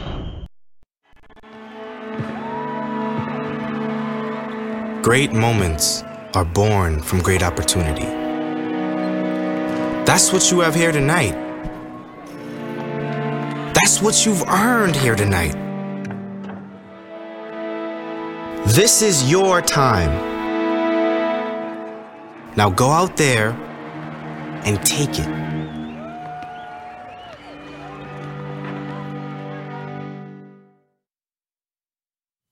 And welcome back to Hoopsville, everybody, on this Sunday evening. Hope you're enjoying the program. We certainly are. Uh, great interviews so far. We got one more coming. Don't forget, coming up a little bit later, Ryan Scott will join us. I can tell you right now, for you those, those of you tuning in, send us questions or thoughts or ideas. Between this next guest and Ryan, we'll have some time to chat, um, and I'd be happy to answer to try and answer some questions. Uh, and give you some ideas. Of course, when Ryan comes on, we'll talk some men's basketball top 25. But if you got some women's ideas, fire them away. Um, of course, Twitter at D3Hoopsville or hashtag Hoopsville. Email us hoopsville at D3Hoops.com and join us on Facebook, Facebook.com slash Hoopsville. All right, so another team. I got a little bug in my ear. The same bug in my ear about the Yen Jack who's always in my ear every year. He's mainly talking about his team, and he still does, but he turned to me a couple weeks ago and said, hey, watch out for the Red Hawks on, on the Montclair side. We had Karen Harvey on a few weeks ago, talked about maybe this might be a program for her that doesn't win the conference championship. Well, flip that over on the men's side. It might be a team that could win the conference championship. Marlon Sears has a squad there that it's eight and two, appropriately enough, coming off of a loss to TCNJ, but that's a good TCNJ team. Let's be honest, uh, there as well. But Montclair, William Paterson, and TCNJ are all four and one. Ramapo, New Jersey City, Stockton are all three and two. I don't think a couple teams expected to start things out like that. Maybe Montclair did. They've got Rutgers Newark ahead, but they got a big tilt coming on the other side of the new year. So we figured best time to talk to them might be right now. So joining us on the Hoopsville Hotline, is the head coach of the Red Hawks. It is Marlon Sears. And sir, thank you for taking the time. Thank you, Dave. Really, really appreciate you having having me on the show. Well, I appreciate you finding the time as well. Um, again, eight and two start. Your two losses are to Rochester, who's currently undefeated at nine and zero at 54-45 in that contest. That was back uh, right around Thanksgiving, and then TCNJ again last night. And of course, TCNJ is five and three, four and one in conference. I, I wouldn't say that there's any bad losses in there. I'm sure yesterday's is stinging a little bit because you guys probably wanted that victory more than anything. But did you expect this start to the season? You know, I I, I think we definitely expect expect expected this start uh, to our season, uh, and you're absolutely right about that loss. Hurt it, it definitely stung. I think it stung our players, uh, which which definitely makes you feel a little you know better as a coach. Uh, but Matt Goldsmith, you got to take your hat off to him and his program. He did a great job of having his guys ready to play, and uh, they really did a terrific, terrific job of, of rebounding the basketball and keeping us off the glass. Well, that's nine times out of ten one of the biggest important factors in this. But the NJAC's tough. Listen, we, we've we've knocked the NJAC for the last twenty years about not being the same powerhouse it had been um, in years past. You know, in the previous century, for example, which is weird to say. It doesn't mean it hasn't been tough every given night. You haven't necessarily been there the entire time, but you certainly have been into what has been the more recent battles in this conference. How do you have to get your guys up for these games, or do they know? You know, I think they know, uh, but I'm sure you know as well as every other coach in the country. Uh, you definitely have to get your team up and ready to go uh, because it, as tough as it is to play against a team like Ramapo, Jersey City, College of New Jersey. If you walk into Rutgers Camden Gym, who's they're struggling this year, those guys could beat you. So you, you definitely have to get these guys ready to go every single night in this league because it is between you. It's just a meat grinder. Mm-hmm. Uh, meat grinders, I think, about the right way of describing it. Um, I mean, New Jersey City, for example, is supposed to be this juggernaut of a team. Not only do they bring back most of the unit that was so good last year, but they supposedly added on with all this talent. We can talk about how that can be sometimes tough to mesh together. But you know, they're three and two in the conference. You guys beat them earlier this week. Uh, this isn't gonna be a very easy road in the NJAC. And is there almost concern you guys beat each other up too much? If if you know what I mean. You know, it's it's that, that's a great uh, statement there because you know I, I've spoken to Mark and a couple other coaches in the league, and it's kind of we all kind of say the same thing. It's like you know, like we we feel like this is a definitely a two, but maybe a three bid league. But I just think we just beat each we just beat the crap out of each other. Mm-hmm. And you know, you look at our record at the end of the year, and sometimes a team that probably should be getting to the NCAA tournament doesn't get in. Um, but as as far as NJCU, like you're talking about a talented basketball team, that there's no question. I think they're going to be fine. I think they're dealing with a few injuries and things like that, Mm-hmm. but he uh he, he's definitely going to get those guys going in the right direction. There's no question about that. You took on three of the toughest teams in the conference. Ramapo for what they have put together in the last few years. Granted, going through a little bit of a rebuilding slash retooling year. You beat them by 20. Then you knocked off New Jersey City by five, and then TCNJ thanked you for that effort by beating you by 10. Um, you'll obviously play them all again uh, later in the season, but ahead you still got Rutgers Newark, who you can't kind of sleep past either. You already indicated the bottom team here can knock off the top team if if the situation is right here. How do you keep your guys and maybe the loss will help keep your guys focused that hey every game's gonna have to be you at hundred percent. You know, it's one of those things like, you know, we had a chance to really spend quite a bit of time with our guys, you know, starting on October 15th. And one of the things they kept reiterating to me is is they want to get better daily. And I think if you show up to practice and you're getting better daily, and then you're spending that extra time in the gym working on your shot and things like that, it'll take care of itself. Um, so that that's one of the things that we really try to focus on is are we getting better every single day? Because if if you have that day, you know, there's a day before a game or two days where you you know you take a day off in practice as a group, you're probably going to struggle in that next game. You have three seniors on this team. That's almost a little scary for how deep you guys are, uh, in the sense that you've got a you know a lot of players who have to step up, and as a result, they're getting a lot of experience now, uh, versus needing to get that experience later. Um, you're led by Miles Mitchell White uh, at 13 some odd points a game. I just lost it. Where is it? Uh, there it is, 13.8 points a game. Uh, Jarrett Bogus at 13.2 and, and Giovanni Chatham at, thir- at 11.3, and then 8 plus for both uh, Daniel Ramis and, and, and Eddie Amado. It's those underclassmen, though, in that mix. You know, they're, they're the ones who are really Well- helping this squad. Those young men graduated last year. Oh, do I have last year's stats in front of me? Yeah, I do. Oh, my stats. Lord. Let me try that one again. So- Sorry about that, Coach. I thought I clicked No, on the no, right you're good. link. You're good. Oh, you know what? That's why. I was looking in the wrong spot. I was wondering why these names didn't add up. This is what happens when you click on the wrong darn link, folks. Uh, here we go. Akbar Hoffman. I've heard of him. Uh, 18, 18.8 points a game. Uh, Miles Mitchell White, who I mentioned before, 14 and a half points a game. Eddie Edema, uh, Amado, I apologize, nine points a game. And then Robertson at eight points a game. So, yeah, a couple different names in there. But Hoffman, obviously, the big guy here. Um, again, though, it's underclassmen. It's guys who are who aren't necessarily the senior class who are contributing. Absolutely. You know, we, like there's really one senior that's playing quite a bit of minutes, and that's Jordan Roberson. Yeah. He was one, he was the first guy I recruited, four year four year Oh, guy I wow. recruited when I got here. Um, so to see the progression of the program to where we started four years ago to today, um, you know, him and I talk. We talk at least once a week, and he's just he's just thrilled um, because everything that we spoke about when when I got him is it's coming true for him. You know, and 1st and foremost academically, and you know, an inner city Union City Union City high school kid maintaining a 3.7 GPA and leading the the NJAC in offensive rebounds pretty much his whole career. You know, it's it's a pretty special situation for a young man like that. Yeah, that's that says a lot to be honest with you. Because the other thing too is he's got to check his ego to the door a little bit, right? I mean, he's the four-year senior guy, but that doesn't mean this team goes through him. Well, you know, it's it's he's such a great teammate, um, and, and you know he leads us every single day with his energy and his effort. Um, but it's those underclassmen that that really make us special, um, and and it makes me feel good as a coach knowing I got all those guys coming back. yeah, including a guy like Miles Mitchell White, who's a sophomore um, on this squad. He's second on the team in scoring, as we just listed accidentally. Was one of the top guys in scoring as a freshman. It's those kind of guys that make this program tick and make it scary for the next few years.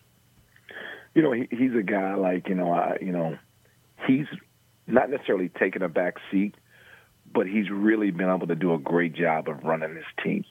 Um, because he's a guy that you know, in my opinion, he can get twenty a night if he wanted to, but he's sacrificing his scoring for the betterment of the team, and I just like you know, I just I take my hat off to it because that's really hard for young young players to do today. Yeah, yeah you're right. It, it is. Yeah, sometimes um, yeah, people click differently nowadays, or t- you know, and and to, to understand you have a different role, it's got to be tough as a coach. How do you explain to young men that hey, your role's got to be a little different? That might mean a little less in the star in the spotlight and a little less in the in the headlines. Absolutely. You know, I I think the biggest thing it comes down to is is how bad do you want to win? And I think when you want to win at the level that these young men told me they wanted to win at, I think they make sacrifices. Mm-hmm. That's an interesting way of putting it. Um, yeah, that's a good point. What's interesting? You know, the interesting thing I see in this league is the coaching. And listen, the Chuck McBreens of the world are, are still there, stalwarts of the league, um, and certainly darn good. But there's a, there's a bit like you, um, TCNJ, and elsewhere where there's this influx coming. Who is the one who just hired recently? Um, the assistant Kean. coach. Name, thank Adam you, Hutchinson. Kean. Um, Adam, thank you, Hutchinson, who was at WNL and then was at at uh, Amherst for a year as an assistant coach. There's this new influx with a different point of view. You know, it's not that New Jersey point of view per se. I, I know you're an, a Newman grad and all, but it's not the the old school New Jersey coach's point of view. How much has that changed this conference? How much has that changed the recruiting and the mentality of this conference that maybe has helped lead this conference kind of back into the national conversation? You know, I think it's drastically changed. You know, like I was, you know, me and Goldie were talking when I, we were up there, and you know, it, from a scheduling standpoint, from a mm-hmm. recruiting standpoint, like you just really try to change, not necessarily the image, but the way people view our league as a whole. And and in doing that, you know, you go play the Rochesters, the Williams, and those guys of the world. Uh, just so you know, we, people start to put us back on that level of, as you said, a decade ago, when the NJAC was considered one of the top two or three leagues in the country. You talk about the scheduling. You've got Williams ahead of you, though it's at Moravian. Who knows if you signed up for Williams when you said you'd go to Moravian's tournament? Uh, I actually did. okay, okay, good for you. Good for you. Uh, you also have Virginia Wesleyan, who's maybe not as ferocious as they were. It's still a well-led team by Dave Macedo. Um, the I know the conference, the conversation in this conference, especially from our vantage point, and me on this mic has been, you got to improve the schedules. The SOS numbers have not been good, and this has been the conversation of, well, we deserve another team in the tournament, whatever it was, a second or third, and the conversation was always, well, the SOS needs to improve. We've seen that improve. I'm looking at your schedule, I'm thinking, huh, some of that message seems to be there because you are playing Williams and Virginia Wesleyan. Um, I see some other you know games. Even New Jersey City has changed a little bit of their scheduling to that degree, and I'm seeing some other. Is that a conf, a, a conscious conversation with coaches right now? Um, that you guys are all saying to each other, we need to improve this number because, especially, we're beating the heck out of each other. One hundred percent. I think me and Mark were in a gym last year, sitting together talking, and that was the one thing that he kept saying to me. He's like, "You got to get your SOS numbers up. You got to." you know, you got to play tougher teams. I'm like, you know, because and especially if it's on their home floor, your home floor, you got you got to go yeah. play those tough games. Right. You look at, I mean, you have Staten Island, Penn College, CCNY earlier this season, RPI though, and then Rochester. So you saw that, and I know it's not an overnight thing, and certainly, you know, you, there could be misses. I get Staten Island though is a pretty safe one there. are those Penn College games though? Are those sometimes out of necessity more than because you know you just felt like picking up Penn College? Well, you know, I, I think sometimes you know at the Division three level you have these gigantic rosters. Yeah. Um, and you you you you, you know I, I'm fortunate enough at, at a state school in New Jersey mm-hmm. to where I've been able to get young men like Miles Mitchell White, uh, Irving Calendar, Justin Porter, you know, guys that probably could play a step up um, at, you know, at, at a low level Division two level. And so, but then I got these other freshmen, Devin Cooper, Troy Edwards, the guys that I need to develop, and I need to get them playing time because you, you and I know, you know, as much as we like to say that, hey, you develop in practice, yes, you do, but you also got to play because as well as the Division one level all the way down to the Division three level, the transfer epidemic is it's outrageous. You kind of just segued into what I was going to talk about there's some who've been chatting about the transfer rates in the NJAC, or at least it's come up because New Jersey City certainly got a bunch of transfers in the last couple of years that have bolstered them. And I'm not knocking it. The WIAC has some you know, you know tough rules about it, but some other state schools have it. New Jersey, you can. It's very easy to transfer your credits, and and there's a lot of reasons why transfers are there. Is transfers okay in the NJAC the way you guys have this set up? You know, I, I, me personally, I think it's completely okay because, hey, at the end of the day, you're giving another, you're giving a young kid a chance. Right. Um, you know, and it's one thing if you take a transfer that you know has been to four different schools and this and that, but you know, if you're taking a transfer coming out of community college or a Division two school, those kids need an opportunity as well. Mm-hmm. So I, I don't see anything wrong with it just uh, obviously high profile sometimes puts it out of whack too. And, and, you know, we don't necessarily have like entire teams transferring. So yeah, and I, I think I think part part of what people don't see is is as you said you brought up NJCU. Like I think they don't see that the you know Mark's graduation rate.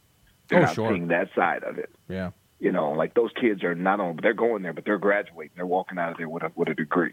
Yeah, that says something. It absolutely says something uh, when you guys can have that. Uh, Coach, appreciate the time. You got Rutgers Newark ahead. Uh, obviously, you guys are good. People know you're good. It's going to be a battle in the NJAC. What's what's on the chalkboard as a successful year, or maybe the the bar that you guys have set for yourselves?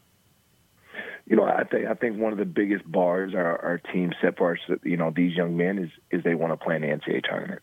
Mm. And so that was part of the reason of we we bump, you know, we ramped up our schedule a little bit, and we got to you got to take care of business in the NJAC. Mm. that's what this thing is going to come down to for us. Well, well said. Uh, you got to take care of business in the NJAC, but it also helps to have a little bit of a backstop um, in yep. case uh, in case that doesn't happen because only one team's going to get out of there with that uh, automatic bid. Uh, as much as you might want uh, lots of you to get the automatic bid, only one is allowed to have it. I'm sorry. It's just the rules. It's the rules. uh, Coach, thanks for the time. Really appreciate uh, the point of view. Uh, congratulations on the team. Uh, we always have a tradition. We allow the coaches to have the final word. Any final thoughts you want to share with those who may be tuning in? Best of luck to everybody out there. Happy Merry Christmas. Perfect way to say it. Coach, happy holidays yourself. We'll talk to you soon and take care. All right, take care. Bye. Marlon Sears joining us here on the Hoopsville Hotline. Again, they got Rutgers Newark coming up on Wednesday, I believe. Then they'll take uh, they'll take a little bit of time off, 18 days to be exact, and then they'll head off to Moravian College in Bethlehem, Pennsylvania, to take on the current number two team in the country, Williams, and then Virginia Wesleyan as well. And then it's conference, conference, and nothing but conference the rest of the way. Couple dates to circle besides that tournament we were talking about. Um, they'll have a rematch with Ramapo on the 23rd and a rematch with TCNJ on the 26th of January and a rematch with New Jersey City on the 30th. Those three dates alone could have a huge impact on where the conference goes in terms of wins and losses and who's in the lead and all that stuff rest of the way. We'll take a break when we come back. We'll have a short period of time to answer your questions, chat about what's going on in Division 3 before we get Ryan Scott in here to do our uh, top 25 double take and wrap up the program. You're listening to Hoops Hope, presented by D3Hoops.com from the WBCA NABC studios. Back with more after this. I coined my definition of success in 1934. My definition of success is peace of mind attained only through self satisfaction in knowing you made the effort to do the best of which you're capable.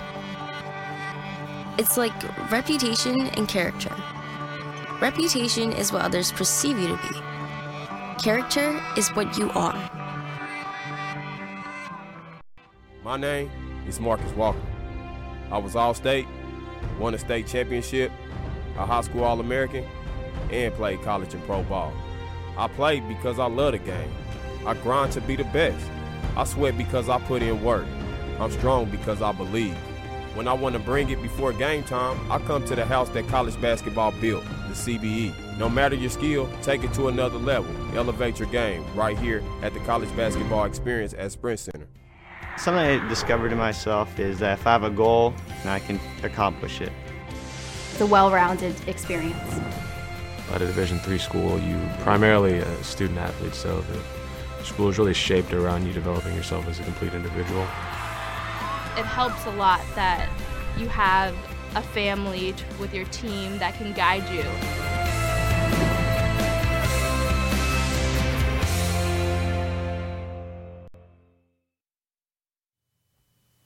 Welcome back to Hoopsville, everybody, on this Sunday evening. If you've got questions for us, tweet us at D3Hoopsville or hashtag Hoopsville. Email us hoopsville at D3Hoops.com. Join us on Facebook, Facebook.com slash Hoopsville. Our friend Andrew tuning into the show and pointing out that Hope Men had lost, and we did notice that. I will most likely be removing them from my top 25. They're the only. I was the only one who was still voting for them, apparently.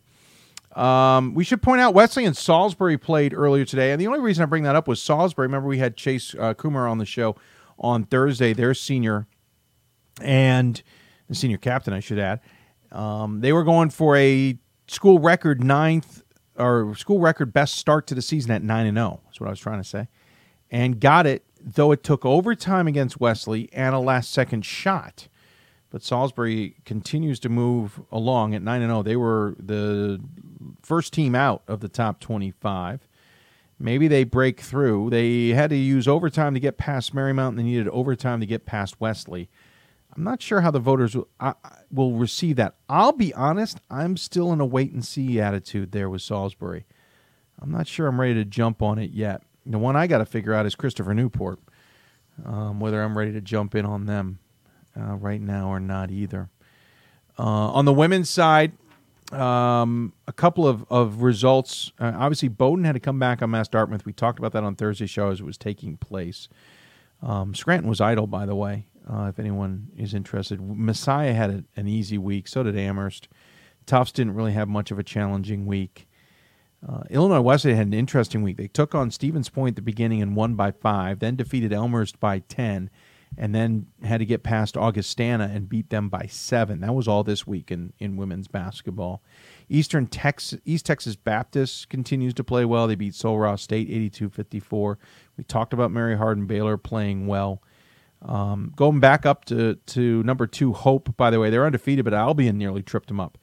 Hope was trailing after the third quarter for the first time all season, had to rally back to beat Albion uh, 74 66 to remain undefeated at 6 and 0. By the way, Randolph Macon may pop into the top 25. They beat Mary Washington, St. Mary's, and number 18 Emory and Henry this week by 5, 32, and 3 respectively to be 9 and 1 on this season. The other teams to watch on the men's and women's side are the same conference, same school. Mount Union, um, they're playing pretty well. Um, I'm really interested to see how they uh, kind of break through a little bit here as well. Uh, coming up in a bit, Ryan Scott will join us to talk uh, top 25 a little bit. Uh, sorry, I thought I got an email from somebody. I did not. Uh, again, I think we got two polls left. I know the conversation was actually taking place and I wasn't paying attention.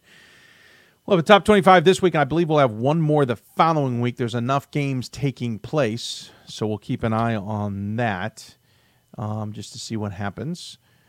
I, I have a feeling yeah, that could be that could be interesting. Um, I, I, there's enough movement on on the men's side. We'll talk about, but on the women's side, I think Bowdoin at least stays number one for now. I think that Mass Dartmouth game will will startle some voters. I think for some voters they'll expect it and and maybe vote a little stronger for Mass Dartmouth, to be honest. Um, St. Thomas continues to play well. They beat Bethel 73 64 and then rolled over Car- Carleton 92 30. We talked about how good Thomas More is. I do wonder if Thomas More starts to garner a few more votes. Sitting fourth, undefeated, uh, I do wonder if maybe they start moving up the poll a little bit. Here's the thing: at some point, they may fall down the poll this year because they're not playing games. They're not playing any against Division three opponents. Chicago lost to them. That's expected. And here's always where that situation I'm going to watch carefully is: Thomas More with 549 points, Chicago with 524. If Chicago loses a chunk and Thomas More doesn't gain any, then I'm going to be disappointed. If Thomas More gains a bunch and Chicago loses, it's going to kind of indicate to me that voters who had that flipped flipped it back, and I'm going to be fine with it. I just don't see think that Chicago deserves to lose a ton there, losing though by 13. That's a really good Thomas More squad, and they're going out there and challenging themselves. Hats off to them for doing that too. Um, Tufts had an easy week, as mentioned. Amherst had an easy week. George Fox played a non-division three in Multon- Multnomah. Um, I think I'm saying that wrong, but there's a famous falls out there by the same name. Um, Messiah, we talked about earlier, got a win over Hood in Alvernia. Not a tough week. Trine didn't have a tough week, though Calvin gave him a game. Um, I, I'm actually a little surprised that Calvin game wasn't closer. And maybe Calvin's going through a little bit of a change here between – what the old coaching regime had and the new coaching regime. We're at that crossroads here where Calvin's maybe in flux for a season. And it was a 12 point game, and I expected that one to be closer. Um, St. Joseph's of Maine, and maybe it was closer earlier. I, I didn't dive into the box score. St. Joseph's of Maine played Maine Maritime, Colby, and Husson. Not much to write home about. Uh, we mentioned Illinois Wesleyan, East Texas Baptist, Mary Hardin Baylor. Christopher Newport had an easy win over North Carolina Wesleyan 161. I think like the captains may not be really well known this year, sitting at 16th at seven and one. I think some people don't quite know who Christopher Newport is this season. Uh, Wartburg, we mentioned split, beat Loras, lost to Eau Claire. Emory and Henry split. They beat Ferrum easily. No surprise there. I've seen Ferrum. They're a gritty bunch, but they are not nearly on the same level as Emory and Henry then lost to Randolph Macon, what should be absolutely a tilt for the ODAC title this year. Gettysburg uh, beat McDaniel, saw that game 62 58. Gettysburg led by. Oh, they didn't lead as many as you thought they would. I want to say it was 12, maybe 14. And McDaniel, which has done this a few times, came storming back on them and actually had a chance. It was less than four with less than 30 seconds left. In what might be one of the worst officiated games I've seen. And if you know me, I don't talk about officiating all that often. I do not talk about worst officiating, best officiating, whatever. That game was poorly officiated. Um, I'll find it ironic if any of the three were, are listening to this show. Um, the foul, McDaniel was within one possession Gettysburg was inbounding from you know the 28 foot line. They threw it towards the center court line. McDaniel basically had a four team um, trap, the half court line, the sideline, plus two players, and they claimed the foul on one of the players who didn't touch the opponent. It, it was an anticipatory call. It was the wrong call. I don't say that even if I do call McDaniel games. I will not be that swayed. And I think it cost McDaniel a chance. The funnier thing was talking to Nate Davis after the game. He didn't like the call only because one, he also agreed no no touch. I think he agreed with that, but he wanted to waste more time before he called timeout. He was trying to kill as much clock. He hadn't called a timeout all game. Had his full complement at his disposal and wanted to kill more time there. Anyway, Gettysburg's good. They're not as good as last year. I'll be blunt. They're not as good as last year. We'll see them in Vegas. They'll take on Carthage, I know, is one of their games. Gettysburg might get exposed. They're still a good team. I actually left that not knowing if they were a top 25 team or needing to appreciate that where they are is this section of the top 25, and that's in the 17 to 25 range. Because Geneseo's behind them. I think that's probably right, though. They're 10 0 under a new head coach. Guess we're going to have to get her on this show sometime soon. Texas, Dallas, we talked about Whitewater. DePauw is, under, is uh, two wins this week against uh, Wittenberg and uh, Oberlin. Baldwin Wallace, undefeated, uh, got a win over Case Western. Oshkosh got a big week, including a win over, win over Wheatland, Wheaton, though they beat Finlandia and the other one, which is not worth writing home about. That Gettysburg squad, I, I, they're good. They're not the same squad. And what was really interesting is how they took out their tallest player who starts. She barely played the first half and saw maybe half the second half in action. Sometimes they need to go smaller to play better. Nate Davis is a good coach. He's got a good program there. I just didn't leave there thinking they were a top 25 team or needing to appreciate that is the top 25 if that makes any sense. Like that that that section there is actually the true top 25. I'm Not sure. Just my take on it. Uh, getting to see some teams in action in front of me.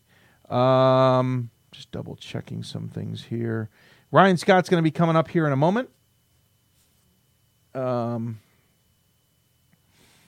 darn it. Let's see here. Um, ooh, good idea. Got a message about an idea with Ryan. Oh, we could do that maybe. Good idea coming out of St. Louis. Maybe we'll float that past Ryan. I want to double check if there are any questions from you folks. I kept clicking on the wrong link. Uh, Trinity, Connecticut, 8 0 going into the break. Which Trinity? We're talking men, right? Yeah, got a win over Springfield, though a depleted Springfield. Um, Ross had just returned. Um, hold on a second. I want to double check which Trinity that is. I think it's men's. I hate when I do that. I, I get them all kind of mashed up in my head. People probably rolling their eyes, but I got to keep track of you know 800 programs. No, that's the women. It's the women. Sorry, the men are seven and three. Men are seven and three. By the way, one wins over Husson, New England, Elms, lost to Nichols in Western Connecticut, beat Southern Vermont, beat Norwich and Springfield as you mentioned, beat Clarkson, but then lost to Anna Maria. So I guess you know that's kind of where you kind of throw up a flag on Trinity men. Trinity women undefeated. Yes, Trinity women having. Listen, I think the the NESCAC women's side of things is going to be ridiculous this year. Um, you got you got Amherst, you've got Bowdoin, you've got Tufts. You now you also have Trinity at eight and zero oh with wins over Mitchell, Eastern Connecticut, St. Joseph's, Gordon, Stevens, Coast Guard, Johnson and Wales, and Connecticut College. No juggernauts there. We're gonna have to wait a while until they play Amherst on January fourth to know how good Trinity really is at women's basketball. But Williams, I think, is going to be surprisingly good, um, though they lost to Vassar last Thursday. But yeah, the NESCAC women is a is a fascinating race this year. Uh, Dave says it's a great conference. It is. On the women's side, it's it's deeper than it used to be. It used to be way too top heavy. It's definitely deeper. It's good to see. Um, probably one of the better conferences out there in women's basketball, to be sure. Um, I should have just kept reading that. Go Pios, says Jerry. Yes, go go Pios. Hello, Chris Ely. Uh, your uh, Blue Jays football program did pretty darn well for themselves this season. Certainly gave uh, gave uh, Mount Union all could all they could handle. All right, we're going to take a break. When we come back, Ryan Scott joins us. I'm not sure if he's joining me via Skype or if he's joined by a phone, but we'll figure it out. Listen to Hoopsville, presented by D3Hoops.com from the WBCA NABC studios. We'll be back with more after this. I did receive a non athletic scholarship upon entering uh, school. I got the presidential scholarship, which was huge for me. I think there's more opportunities for academic scholarships in Division Three. I did receive academic scholarships. Just being involved on campus, being a leader, all those things combined kind of get me recognized. It's a great experience for me.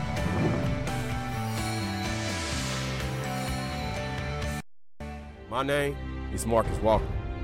I was All State, won a state championship, a high school All American, and played college and pro ball. I play because I love the game. I grind to be the best. I sweat because I put in work. I'm strong because I believe. When I want to bring it before game time, I come to the house that college basketball built, the CBE. No matter your skill, take it to another level. Elevate your game right here at the College Basketball Experience at Sprint Center. It's on us to stop sexual assault. In any way that we can. To get a friend home safe. To never blame the victim. It's on us. To stand up. To make our community safe for all. It's on us. It's on us to look out for each other at parties. It's on us. To be more than just a bystander. To step up and say something. It's on us. All of us. To, to stop, stop, sexual assault. assault. Learn how and take the pledge at itsonus.org.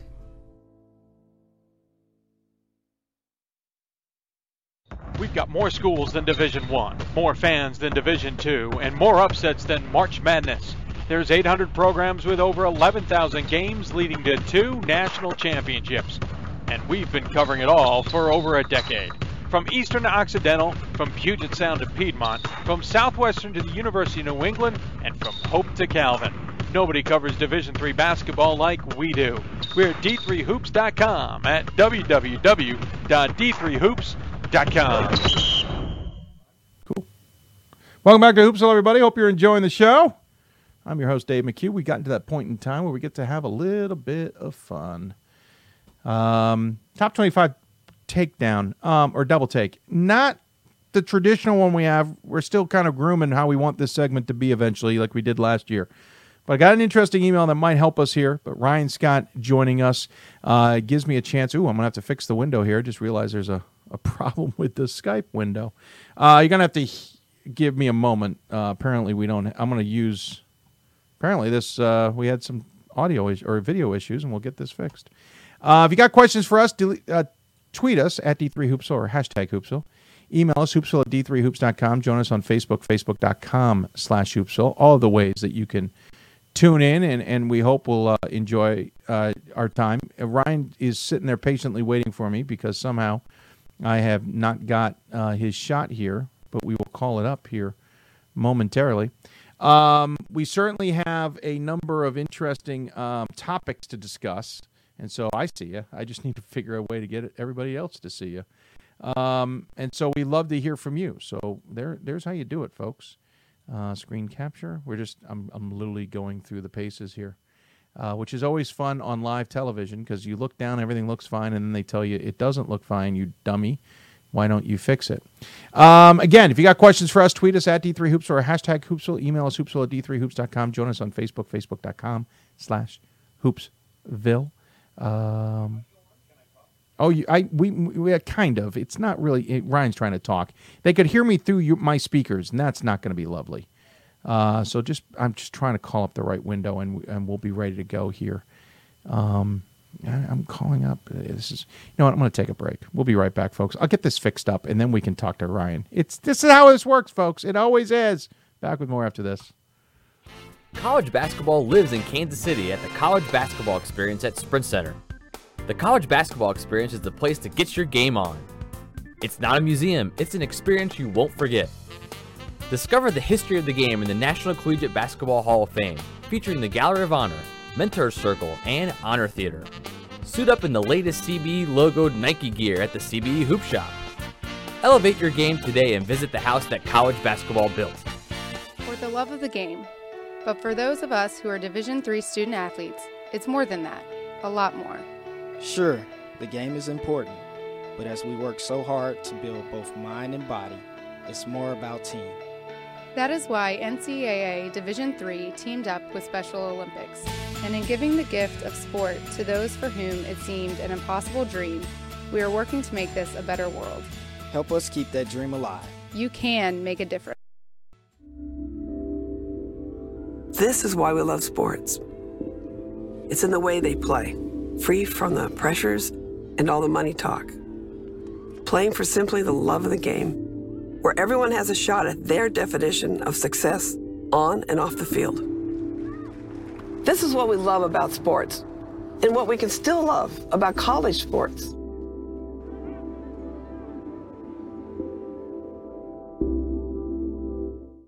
We've got more schools than Division 1, more fans than Division 2, and more upsets than March Madness.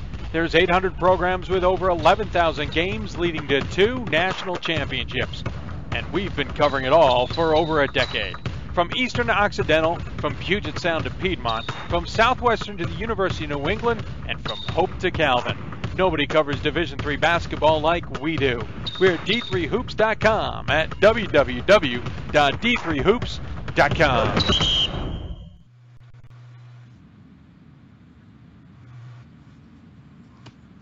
Welcome back to Hoopsville, everybody. I do have it working. Ryan has joined us. You can wave to the world, Ryan. Hello? Yes, I, we have I audio here? too. It's all working. Uh, if you got questions for us, tweet us as we mentioned. Uh, so top twenty-five breakdown. Obviously, we're voting at least one more time. I think we're voting two more times, just for the record. If anyone's curious, if you care.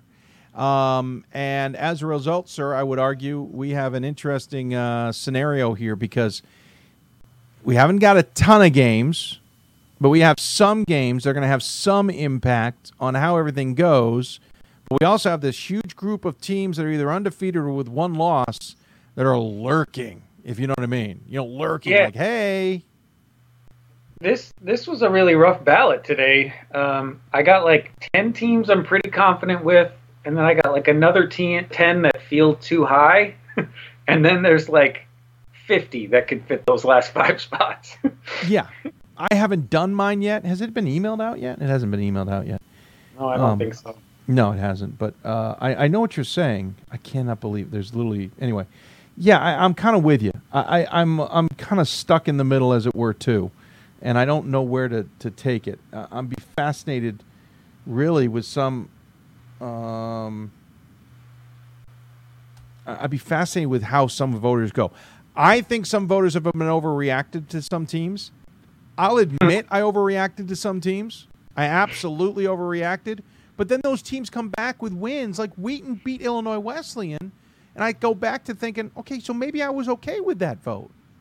Yeah, I. Uh, this is this is what happens early in the year, right? Is our perceptions of teams change wildly. So, like, I was I voted Oshkosh very high in the preseason, like everybody did, because they're bringing back most of the team, and I dropped them pretty quick because some of those results didn't look so great. Uh, now I've got them back up again because some of the results look a little better than they used to. Right. That's the problem. Yeah. They're driving me insane. And then you've got teams where you're really guessing. I mean, some of these undefeated teams, you know, a team like Amherst, you know the talent on that team, um, but they haven't really played anybody. And when they did, they lost. And so I don't know how to compare that to even someone like Rochester or Scranton or Salisbury. You know that um, you just don't know what what's happening yet. All right, I can't find this wonderful email I got, which is going to drive me absolutely through the roof. Um, yes, I could try the junk mail or the trash mail, and I did look there. It's not there. It's driving me insane. Uh, I will try one more time because it was kind of one of those uh, sell it or don't sell it type scenarios, but uh, we'll come back to it. Um, but yeah, I mean, the, the, listen, I don't know how much you caught of the Illinois Wesleyan Augustana game, but that was thrilling. But that then told me that maybe Wheaton was better than I thought.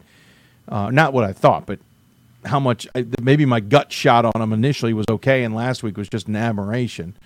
Um, but then there's other programs. Listen, I, I feel leery about Hamilton where they're sitting.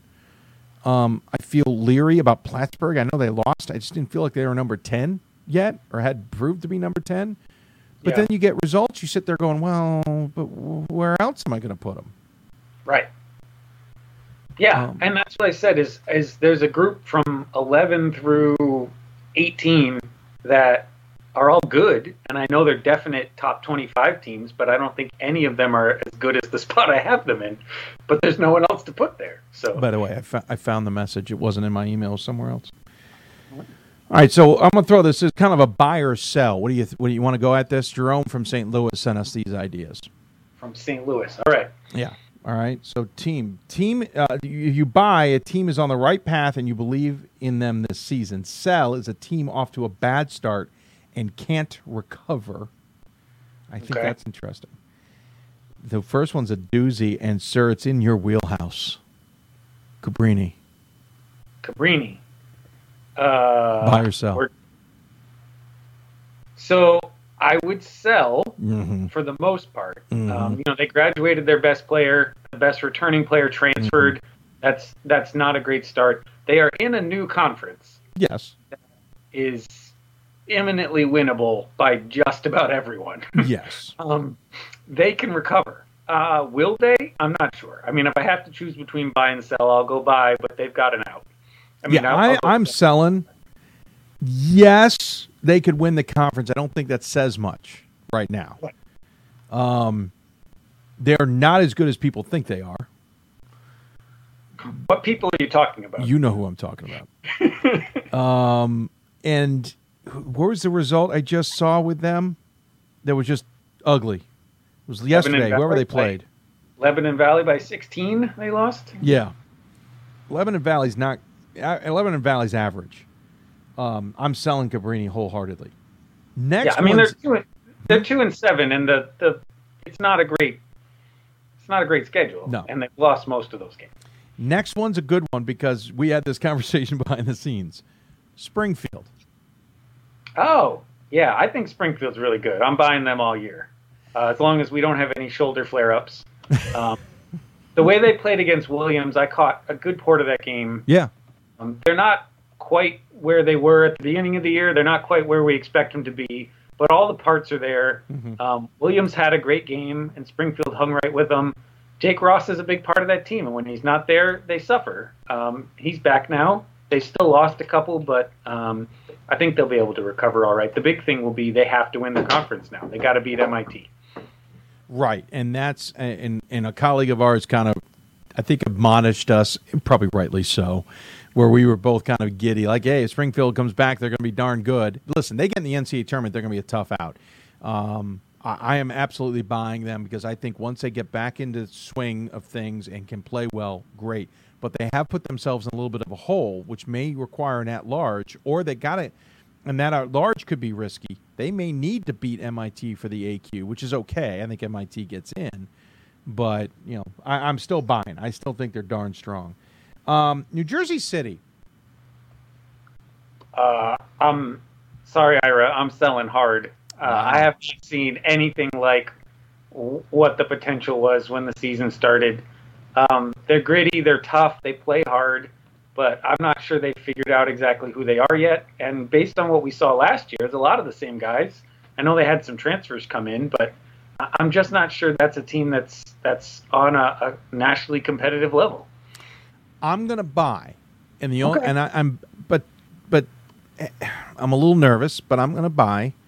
I'm buying for one reason. I think they do finally mesh. I think Coach Mark Brown's good enough to figure out how to get these guys on the same page. They definitely need to learn to to go without some hype right now. I think they need maybe the spotlight turned away from them. Hint, hint to to particulars out there. I think I think they need to find themselves. I think they're going to be dangerous. I think they can win this conference. I think the conference is winnable for them.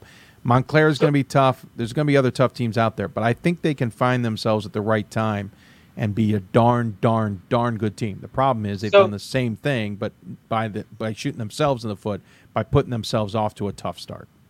So the caveat here, they're seven and three. It's not like the other two teams we've talked about that are dug themselves a big hole.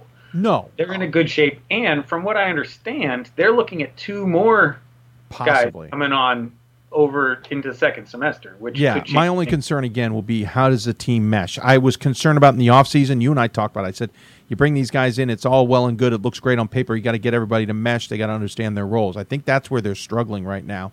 They're up and down. They had, you know, what looked like a good game against Albertus Magnus. The loss to Montclair did not startle me because I thought Montclair could give them a game. It was yesterday's game of nearly blowing 17 points in the second half is what concerns me more than anything else. Uh, yeah, I mean they've been inconsistent, and at this point of the season, the teams you're looking for are the consistent teams. The teams that, when I- know it's a lot of eye tests that we don't like, but When Yeah. I see a team and I'm not worried about them watching them, right? When a team makes me nervous just watching them play, that's not a good sign. and, Yeah, I agree. and ACU is is a pretty nerve wracking team to watch. No, I'll give you that. I absolutely give you that. Yeah, sure.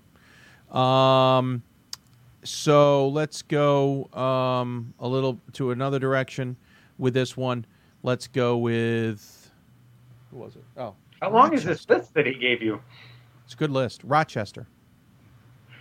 Um, so speaking oh. of what we were just talking about, I don't think Rochester's as talented as their record shows. I'd agree but I did watch the end of these two games this weekend that were tight, Mhm. and they played smart, controlled basketball, and they very well could have lost both of them. And they had the kind of poise um, that's that shows to me that they'll have good results. I'm buying. I hope no one yells at me for what I'm about to say.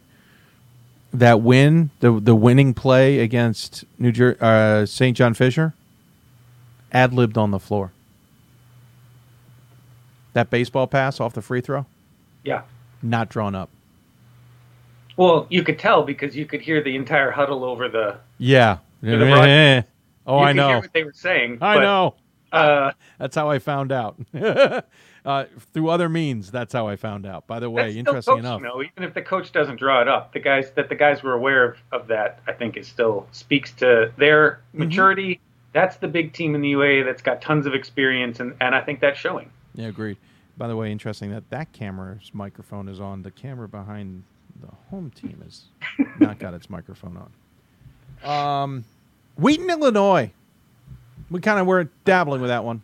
Buy or sell? So, I guess I have to buy because I'm voting for him this week.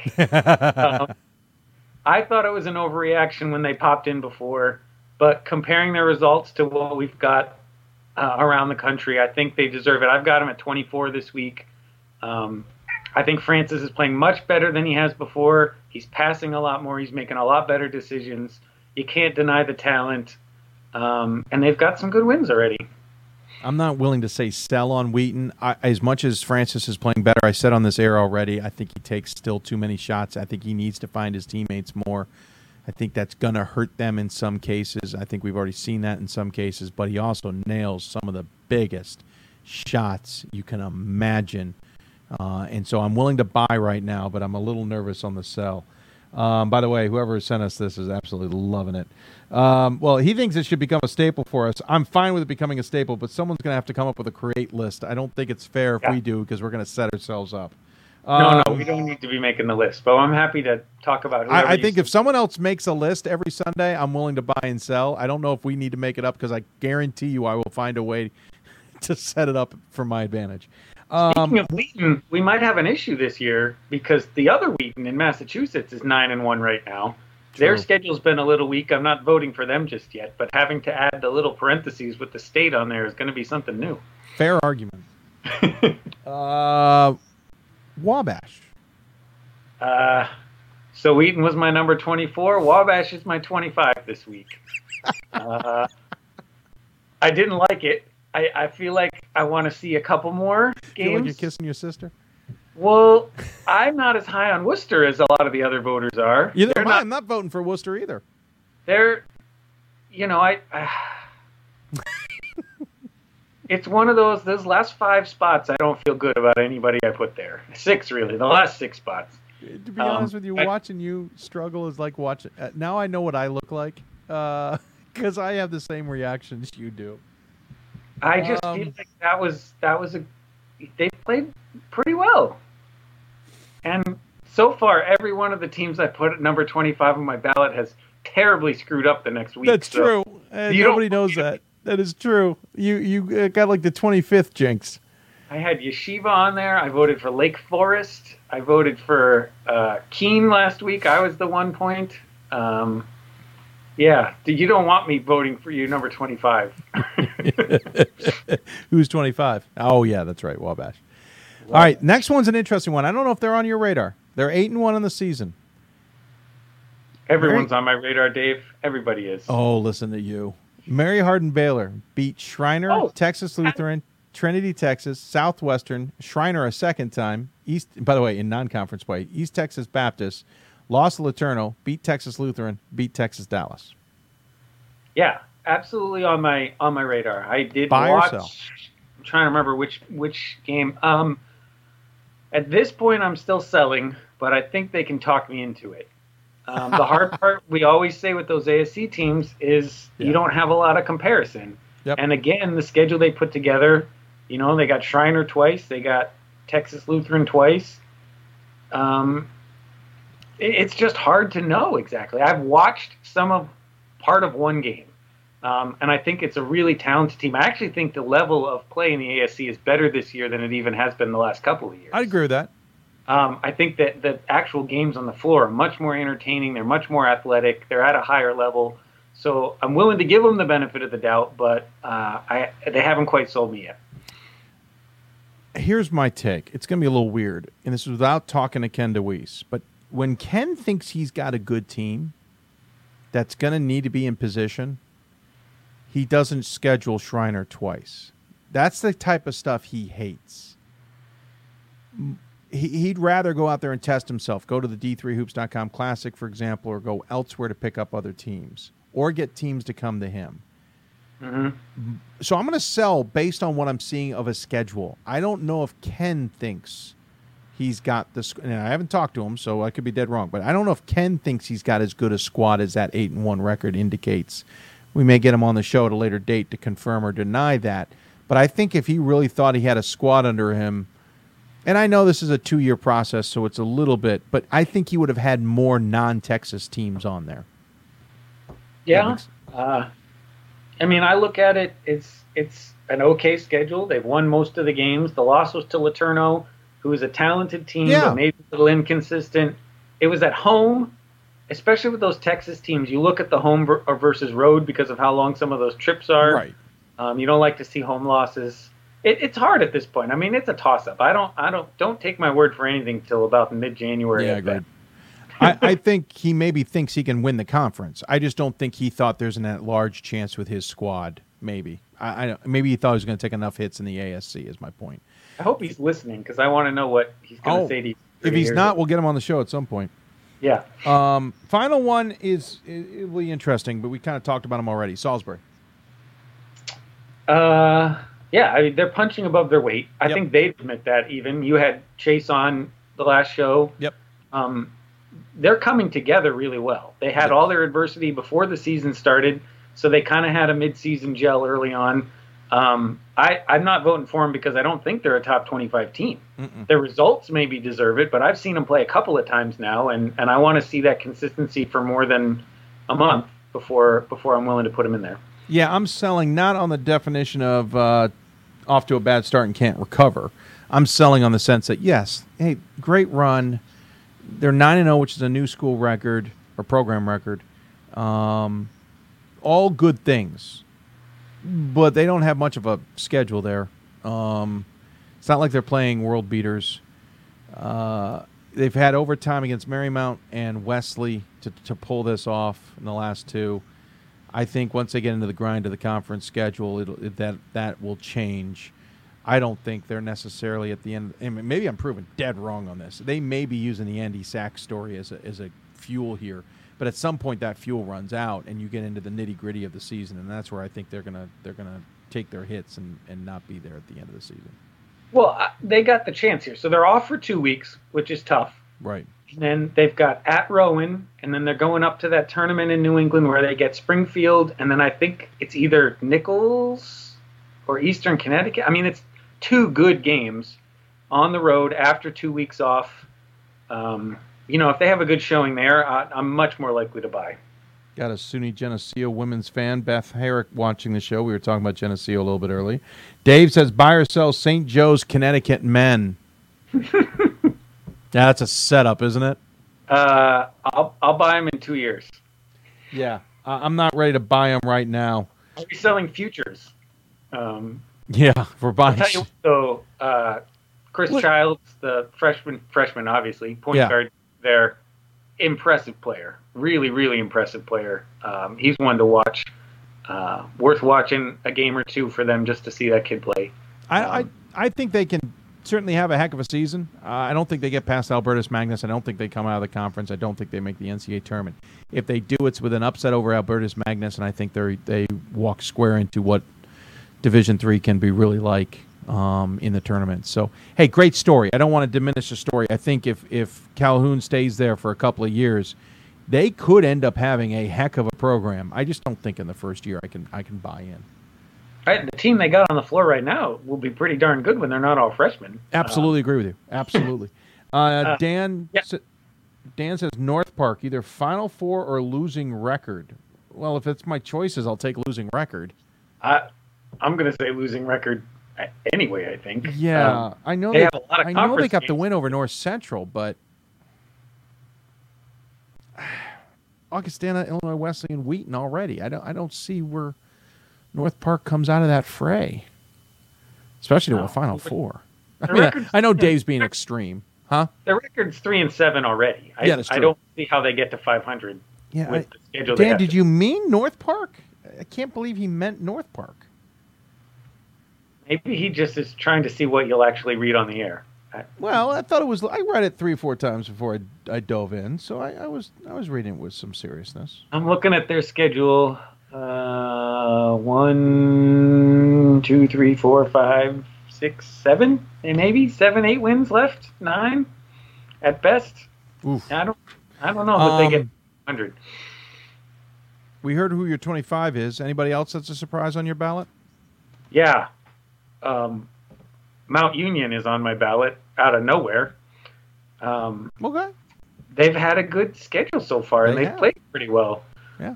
Um, I like I said last week, I tried to start over, especially early before Christmas, from the beginning, and really compare these teams to each other. And sometimes that means my ballot gets turned upside down. Sure.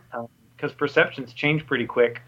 Um, Mount Union's on there where I didn't expect. I've got Oswego on my ballot. I feel like they've earned it at this point. With the Um, win over, um, I just forgot who they beat.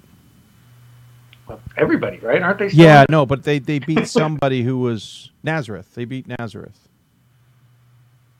Yeah, they beat Nazareth. That's who it was.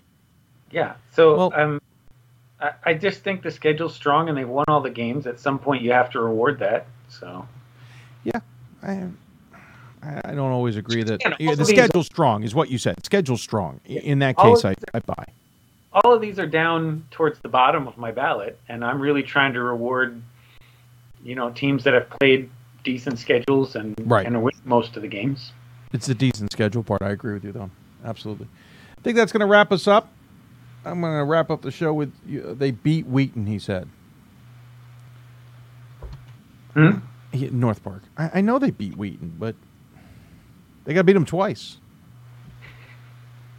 Uh, is he I mean, if three and seven, and one of their wins is the over Wheaton. I guess that's Hmm. a 500 season. But Yeah, yeah. No, there's no Final Four in North Park's future this year. does he mean the CCIW Final Four? Ooh. Because well, maybe. I mean, I guess beating North Central gives you a chance at the four seed in the conference. Yeah, I guess. I mean, they're still three and seven. All right, we're done having that conversation. I, I no, I'm done talking about North Park until they're above 500. Um, by the way, MIAA is going to have a six-team tournament this year. I kind of like it. Didn't the CCIW talk about expanding? Is that happening? They did. Don't know if it's it's not happening. Last I checked, Okay. but there has been like talk. there was a discussion about going to six for them as well. I wouldn't mind seeing that. I know there's some purists in that conference who hate it, but Well, a conference like that, it's it's not always fair because I mean, you could be the one seed and lose a semi and not get into the tournament with how many true. good teams they have. That's true. And and furthermore, that those teams playing that first round game kind of gain gain a little bit of momentum, a little bit of a you know, don't have that time off that the one t- the one seed and two seeds have. They could come in with a little bit of momentum. You're right, and kind of topsy turvy the whole thing. Totally. and depending on the year, you can mess the SOS up for the Pool C teams, and there's a lot of consideration. yeah, though with that. six, that tends to be less of a likely. But you're right. You're right. You're absolutely right. All right, sir. Well, I'm going to let you go on that note. Thanks for taking the time. Um, we got uh, one more Sunday show. So either we'll get you on or Bob or get all or get all three of us on at the same time and have a little chat before that. But uh, anything you're looking at for the uh, week ahead, or is that too much of a gut shot question there?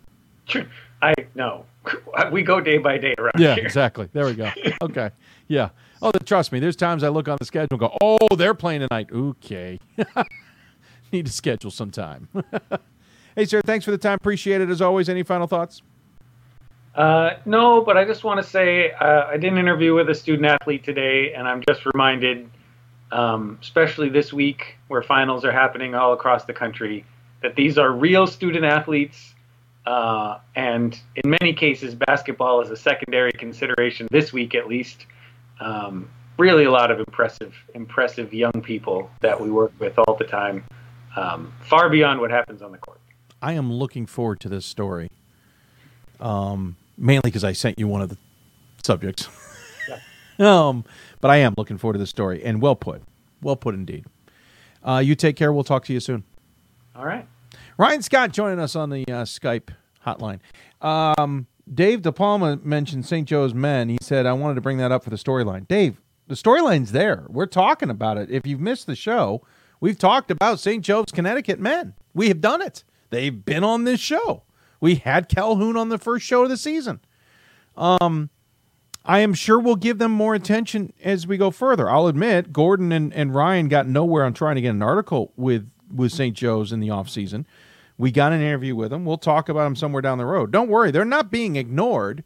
But there's also eh, just because it's Jim Calhoun doesn't mean we suddenly take a left hand turn and, and talk about St. Joe's on a constant basis.